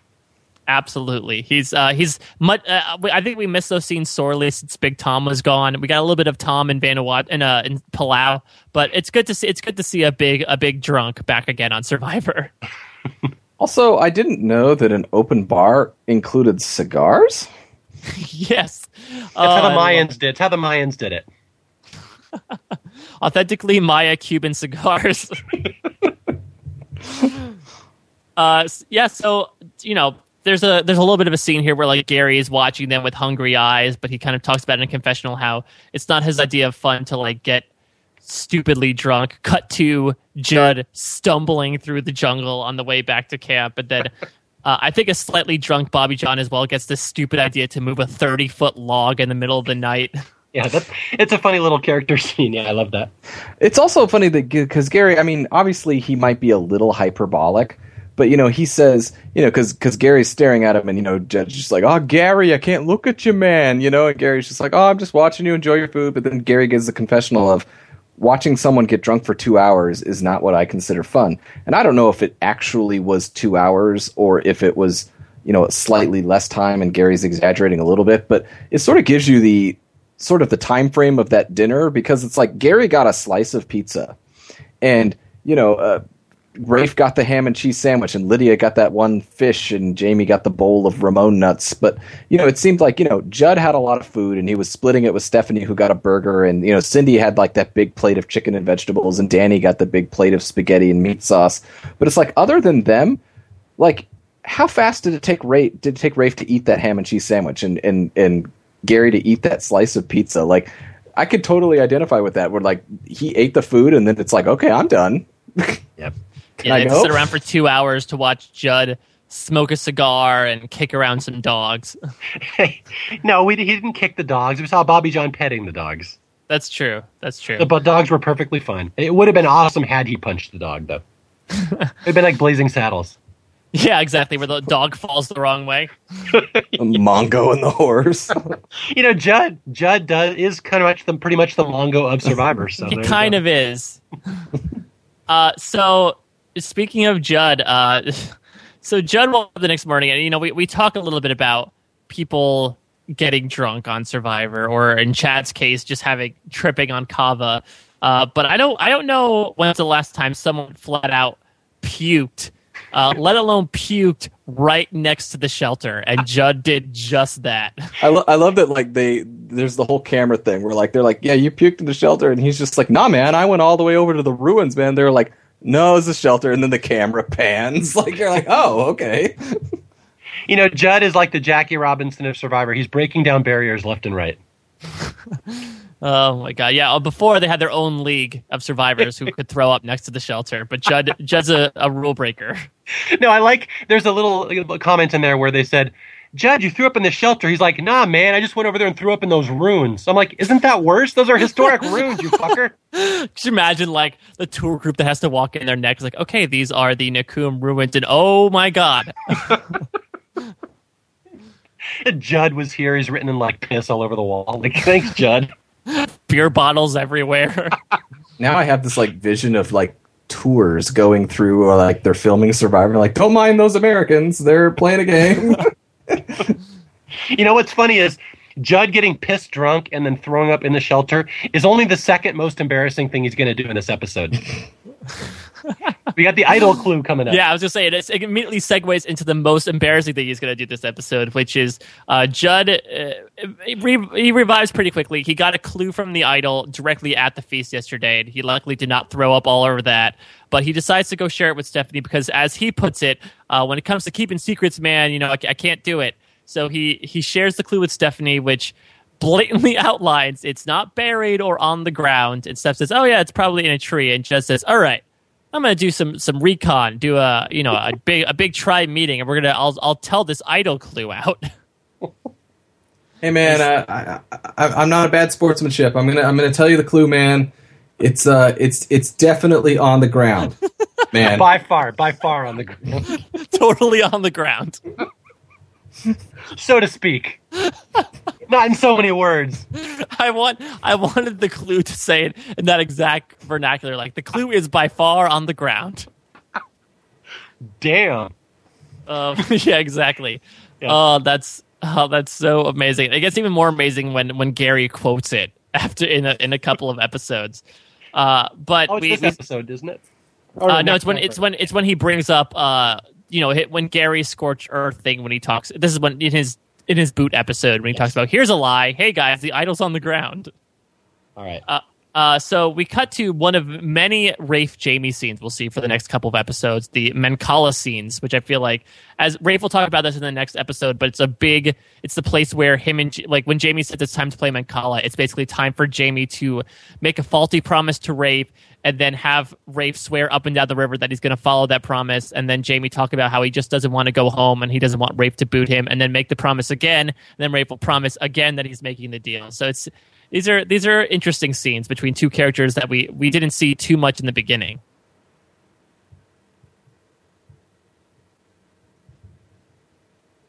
And I guess we'll leave it at that. yeah, Jay was just sensing that awkwardness.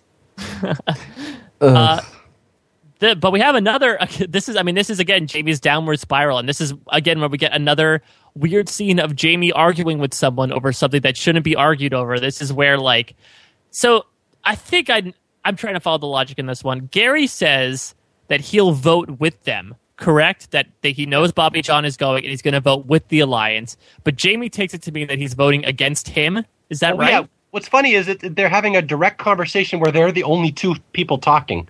So there's no way to misinterpret what they're saying. And Gary says, I'll vote with you tonight. And Jamie goes to his alliance and says, Yeah, Gary just told me he's going to vote for me tonight, which isn't even close to what Gary said. And so, yeah, it becomes this big thing or a crusade where Jamie's going to take Gary out tonight. Yeah, the problem with Jamie is that he also has a problem with the recall. He does, especially when it happened 30 seconds before. Yeah, that's that's the worst part of it. Is like, granted, Judd misconstrued something that was said to him on day one. It was what like day uh, four, 15 or 16 when he says yeah. it to Margaret. But now, like, this is Jamie. This is something that happened that less than a minute ago, and Jamie's completely mishearing everything. Yeah. Well, Stephanie has a great quote here that I'd completely forgotten about, where she's like, she's like, I'm like, Jamie, are you sure? Because sometimes Jamie is a little, and she makes a little crazy gesture with her finger, which always makes me laugh. Just it's, she's so matter of fact about it because you know he's crazy. Yeah, I think that Jamie just, you know, this this game is like a fishbowl. I mean, I can't totally imagine all of the pressure cooker that that this game is, but it's like you know, Rafe does have a uh, confessional at some point about this, where like you know you can just go insane thinking about it all the time, and and I think that Jamie just sort of went insane. Like he was in a decent position, and then and then he and then he was just thinking a little bit more about it, and then it's like, you know, things happen, and and and and and Jamie just can't handle it. And then you know things are good, and, and Gary's like, "I'm going to vote with you tonight," and Jamie's like, "Cool." Wait, what did he say? Did he say he was going against me? I think Gary's going against me, and and then he probably blew it out of proportion, and and that's just how how it went. And poor Jamie, he just he just it just got out of control on him. Yeah. The whole rest of the episode too, Jamie's still going off on this. Yeah, exactly. Like, oh, we got to get. And Jamie really is the one to, to lead the charge to get rid of Gary. I mean, I know uh, him winning immunity definitely helps, but the, but he's like he's leading this Gary charge over something he misheard. It's like a it's like a step above Shambo in terms of like reasons to vote somebody out. Yes. Uh, so let's cut to the immunity challenge here. This is a big balanced one. And this is the first of what we'll see of many versions of like, you know, the first four to finish, move on to the next one, and the first two to finish, move on to the next one. And I mean, I think the only real highlight of this, and Dalton Ross has, has claimed this is the only thing he likes about Guatemala really, is the final round when it's Jamie versus Rafe, and Rafe ends up going a full 180 into the water where he like tilts on the rope so far that he just dunks his head into the water and then falls in. And you know what's funny is that that's an entry on the funny 115, but I didn't want to put it on there. Rafe actually requested because he loves that moment so much. He's like, "Please put that on. That's one of my favorites. Please put that." So that was a favorite of Rafe that that got an entry. But yeah, it's it's a moment that almost everybody remembers about Rafe from this challenge where he does the slow headfirst dunk. It's just good. I mean, you could see like Bobby Jon and whatnot, and they're just laughing at it in the background. It's just a funny visual, and you could even see afterwards, like uh, Jamie goes on for the win, and you could see Rafe like afterwards when everyone else is watching Jamie get his immunity necklace, and like Rafe is just laughing his butt off too. So, yep. Yep. So Jamie wins immunity, and apparently that squelches some plans that Stephanie and Rafe were having to possibly get rid of Jamie just because they were he was annoying the crap out of them. Uh, but it looks like they're going to vote for Gary, uh, though Bobby Jon tries to make a pitch to get rid of Stephanie to Judd and Jamie because uh, they're gonna they're gonna claim for the next couple of episodes that Rafe is Stephanie's little lapdog. Uh, they're going to try to keep using that as a reason to get rid of her, but I, I don't think Bobby Jon knows how tight Judd and Steph and Jamie are. But you know, Gary, this is where we get the the fantastic uh, Gary Hawkins international spy scene where Judd is walking through the jungle and Gary is tailing him, and because he knows he has the clue, and he notices that Judd is uh, for for the idol being by far on the ground. Judd is looking up into the trees a lot. yeah, that's a Gary quote. You know, if it's on the ground, why is he looking in trees? He goes, "I'm not going to be looking on the ground anymore." I love it, and I I'll, I'll say I. I really wish they did this more often with the hidden immunity idol to not show who found it. We'll see it one more yeah. time in Micronesia with Amanda, but other than that, it's always been about like we know who has the idol. I, I just wish the editors did this more frequently. Not all the time, maybe if it has like a significant effect on you know strategy and confessionals. But it's nice sometimes to be genuinely surprised as to who has an idol, much like the contestants are. And here's the thing. I remember watching this live, like after that scene, and they showed, you know, because they had like a shot of like Stephanie and them going like, "Oh, if he finds it though, that I mean that's a, that's amazing," you know, because they were just thinking that no one's going to find it. And you see that shot of Gary just walking, and like in my head, I'm like, he has the idol. He totally has it, you know. And and you know, it was one of those where like it's not even like I'm really good at watching and paying attention, but it was just the way at the momentum and everything going. You're like, he totally has it, but they didn't show you. You know, yeah, it was just it, it was just a nice little thing going into the tribal council. I was going to say a lot of people remember seeing a scene where Gary finds the idol, but it's actually not in the episode. That was only a secret scene that was shown on the early show, and it's on the DVD and it was uh, on the CBS website, I believe, at the time. But in the episode, yeah, indeed, we never see Gary find the idol. You don't know he has it until Tribal Council when he plays it. And we have, we do have to say uh, to all you Russell Hantz fans out there, Russell Hantz was not the first person to find an immunity idol without a clue. That would be one Gary Hogeboom. Yeah, you know, I've heard that said before, but I do have to say Gary kind of had a clue in that he knew Judd was looking in a place where he Judd had a clue. So, while I like shitting on, on Russell as much as anybody, Gary kind of had a clue. I mean, yeah. it, doesn't, it, doesn't, disprove the fact that Russell sucks, and I, I'm still happy saying Gary was first, but Gary half half had a clue. So let's uh, let's cut right to tribal council, and there's there's really some unconse- unconsequential talk right now about you know who's been lying and who hasn't. But the real climactic moment here is, you know, if you had anyone has a hidden immunity idol and you want to play it, now would be the time to do so. And Gary pulls it out. Oh my God, Gary. and I love that Jeff immediately says, okay, don't talk. It's time to vote. Yeah, it's weird that you present it before the vote. I mean, yeah, it, I would, again, it's it's a very old school way of doing idols. Nowadays, it would be you'd present it after the vote has already been made. Yeah, but I also love the fact that Jeff like immediately tells him to be quiet as like I feel like nowadays in Modern Survivor, Jeff kind of encourages all those whispered conversations after big moves are made at Tribal Council. So uh, this is a nice like you know past Jeff versus present Jeff in terms of the way he runs Tribal mm-hmm. Council.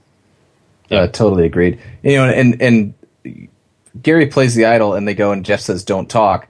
And as you can see, Bobby Jon is swiftly voted out with the majority, so it doesn't really fool anyone, which sort of shows you that not that uh, not that I think that they thought that Gary had the idol, but you saw them have that conversation of what if what if Gary finds the idol? Oh my god, that'd be amazing. But you saw that they had a quick backup plan, which was if Gary has the idol, Bobby Jon, yeah, Bobby Jon, okay. You know what I mean? Like at least they had that conversation. We didn't see them have it, but you know they had it.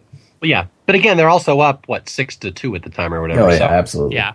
So who nice. else is? I mean, this way it would be much more exciting if Gary was the last one in the minority and then he played the idol. Then what happens? Right. Yeah, and as a, a nice uh, perma conclusion to the Jamie Bobby Jon story before they both join the jury. Uh, there's a fun moment where Jamie ends up bo- voting Bobby Jon, and he actually apologizes to Bobby Jon for voting for him. Which, like, considering that we've our podcast has basically covered the the rise and fall of the Bobby Jon Jamie rivalry, is a as a poignant moment almost. Yeah, no, it's a really nice little moment, and we're going to see that their story actually has a really good arc later down the road when they're both on the jury. But yeah, it's it's a, one of those interesting uh, storylines that has a beginning, a middle, and an end. It actually resolves itself, so it's it's it's fortuitous for the producers that the whole thing kind of worked out with a happy ending. I mean, happy not in the sense that Bobby Jon went out, but like Jamie is legitimately sad that he has to vote him out, which you never would have thought two episodes ago. Yeah, yeah, exactly, or even like two days ago. Yeah. So yeah, uh, Gary cast, ends up casting a throwaway vote for Cindy. I don't know if Rafe has any sort of context as to why that happened, but you know, uh, Danni and, and Bobby Jon vote for Stephanie, and everyone else votes for Bobby Jon. And Bobby Jon, he lived his lifelong dream. He is now on the jury. Yes, we can. Yes, we can. Do we do we want to uh, finish up by eulogizing Bobby Jon a little bit? Bobby Jon 2.0. Well, the only thing I have to say about Bobby Jon is he the second person in Survivor history to be voted out twice. In terms in of, well, I guess Burton did it twice in one season. But I guess with All Stars, you had a lot of people. So never mind. Burton's situation was different because he was twice in one season. Mm-hmm. Oh, never mind. But Bobby Jon wasn't even. I mean, he wasn't even technically voted out the first time. He lost oh, the challenge. Yeah, that's a good point. It's like a it's like a reverse Sue Hawk or Jenna Morasca in terms of he's played two times, but he's only been voted out once. All right, got it. But yeah, I yeah. No, we I was going to say we eulogize Bobby Jon pretty well in Palau. I don't have much more to add other than saying he was fantastic as a character in Palau. He was fantastic as a character in Guatemala. He might have been even better in Guatemala. I can't say he's ever been a good player, but again, I don't give a rat's ass if a person was a good player as long as he entertained me. And Bobby Jon has always been one of the most entertaining, in my opinion. Yeah, I would say that I, I personally enjoy Bobby Jon in Guatemala more. I think we get more colors of him than we did you know, in Palau, which is basically he is a workhorse and he resembled a caveman at the end of his time, and he was on a losing tribe. Uh, I feel like we got to see a little bit of strategy with him. We we saw that in the Blake episode. We saw a little bit in the Merge episode with him kind of throwing Brandon under the bus. He's one of those returning players that clearly learned a lot from his first experience, and he was actually able to improve upon it this time. And I would argue that he's one of those few returning players whose reputation actually improved the second time around because he wasn't just this big workhorse. He had a little bit of strategy to him as well even though the first two episodes of Guatemala, he had a look on his face like he had to poop his pants. Yeah, well, I don't know why. I don't know why he looked so constipated like before the season. technically, he did almost die out there on the second day. So, you got anything, Jay? Ripping peppers, Bobby Jon. I will miss doing your accent. Yeah, that's true. I think it's, we're more eulogizing Jay's Bobby Jon voice, which we've been able to to use for the past two seasons, and now we will no longer use anymore because it's, it's I really can yeah. and I will and I want to. Well, sir, it was fun making fun of your accent. yeah, so we'll we'll call it here. Uh, we're gonna next time we'll, we'll cover the rest of the season, and this is really when things will get interesting, and this is when we'll really get to see things more from Rafe's perspective, and this is when we'll see the rise of Danni and the fall of Stephanie, kind of all in one sufficient arc. Well, yeah, we have two amazing blindsides coming up with Jamie and Judd, who are two of the all-time best blindsides. I think almost back to back. I forget if they're back to back or not, but they're coming up real quick. I would contest Jamie's blindside, even though he says blindside, but Judd's absolutely. yeah, nice blindside. That's how you do it. Yeah, and we're, and we're going to get a lot of great moments. We'll get the, what I talked about before with Gary's kind of scorch urge thing, talking about uh, Stephanie getting everyone getting getting Stephanie's autograph after the show. We'll get uh, Cindy's the whole Cindy focused episode of the final five with Cindy and the car curse, uh, and we'll get a we'll get a very interesting uh, finale where you know it seems like everyone almost throws their game away to Danni, and it'll be really really interesting to talk about because Danni really hasn't. She's done bits and pieces here, but I feel like especially once Gary leaves, will be really be her time to shine. Yep.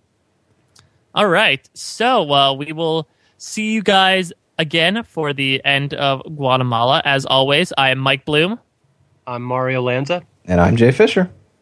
And uh, show some class, guys. Show some class. I just think Judd's high strung. He's a lot like me. Can't sit still. It's hard for when me When I first his... walked into camp, she's telling me that I have ADD. That's how you approach me. That's what you like to say. She comes to camp. You have ADD. Do you know that? When you first meet somebody, is that something nice to say? Is that a compliment? I have ADD? The other problem with Judd is he has a problem with recall.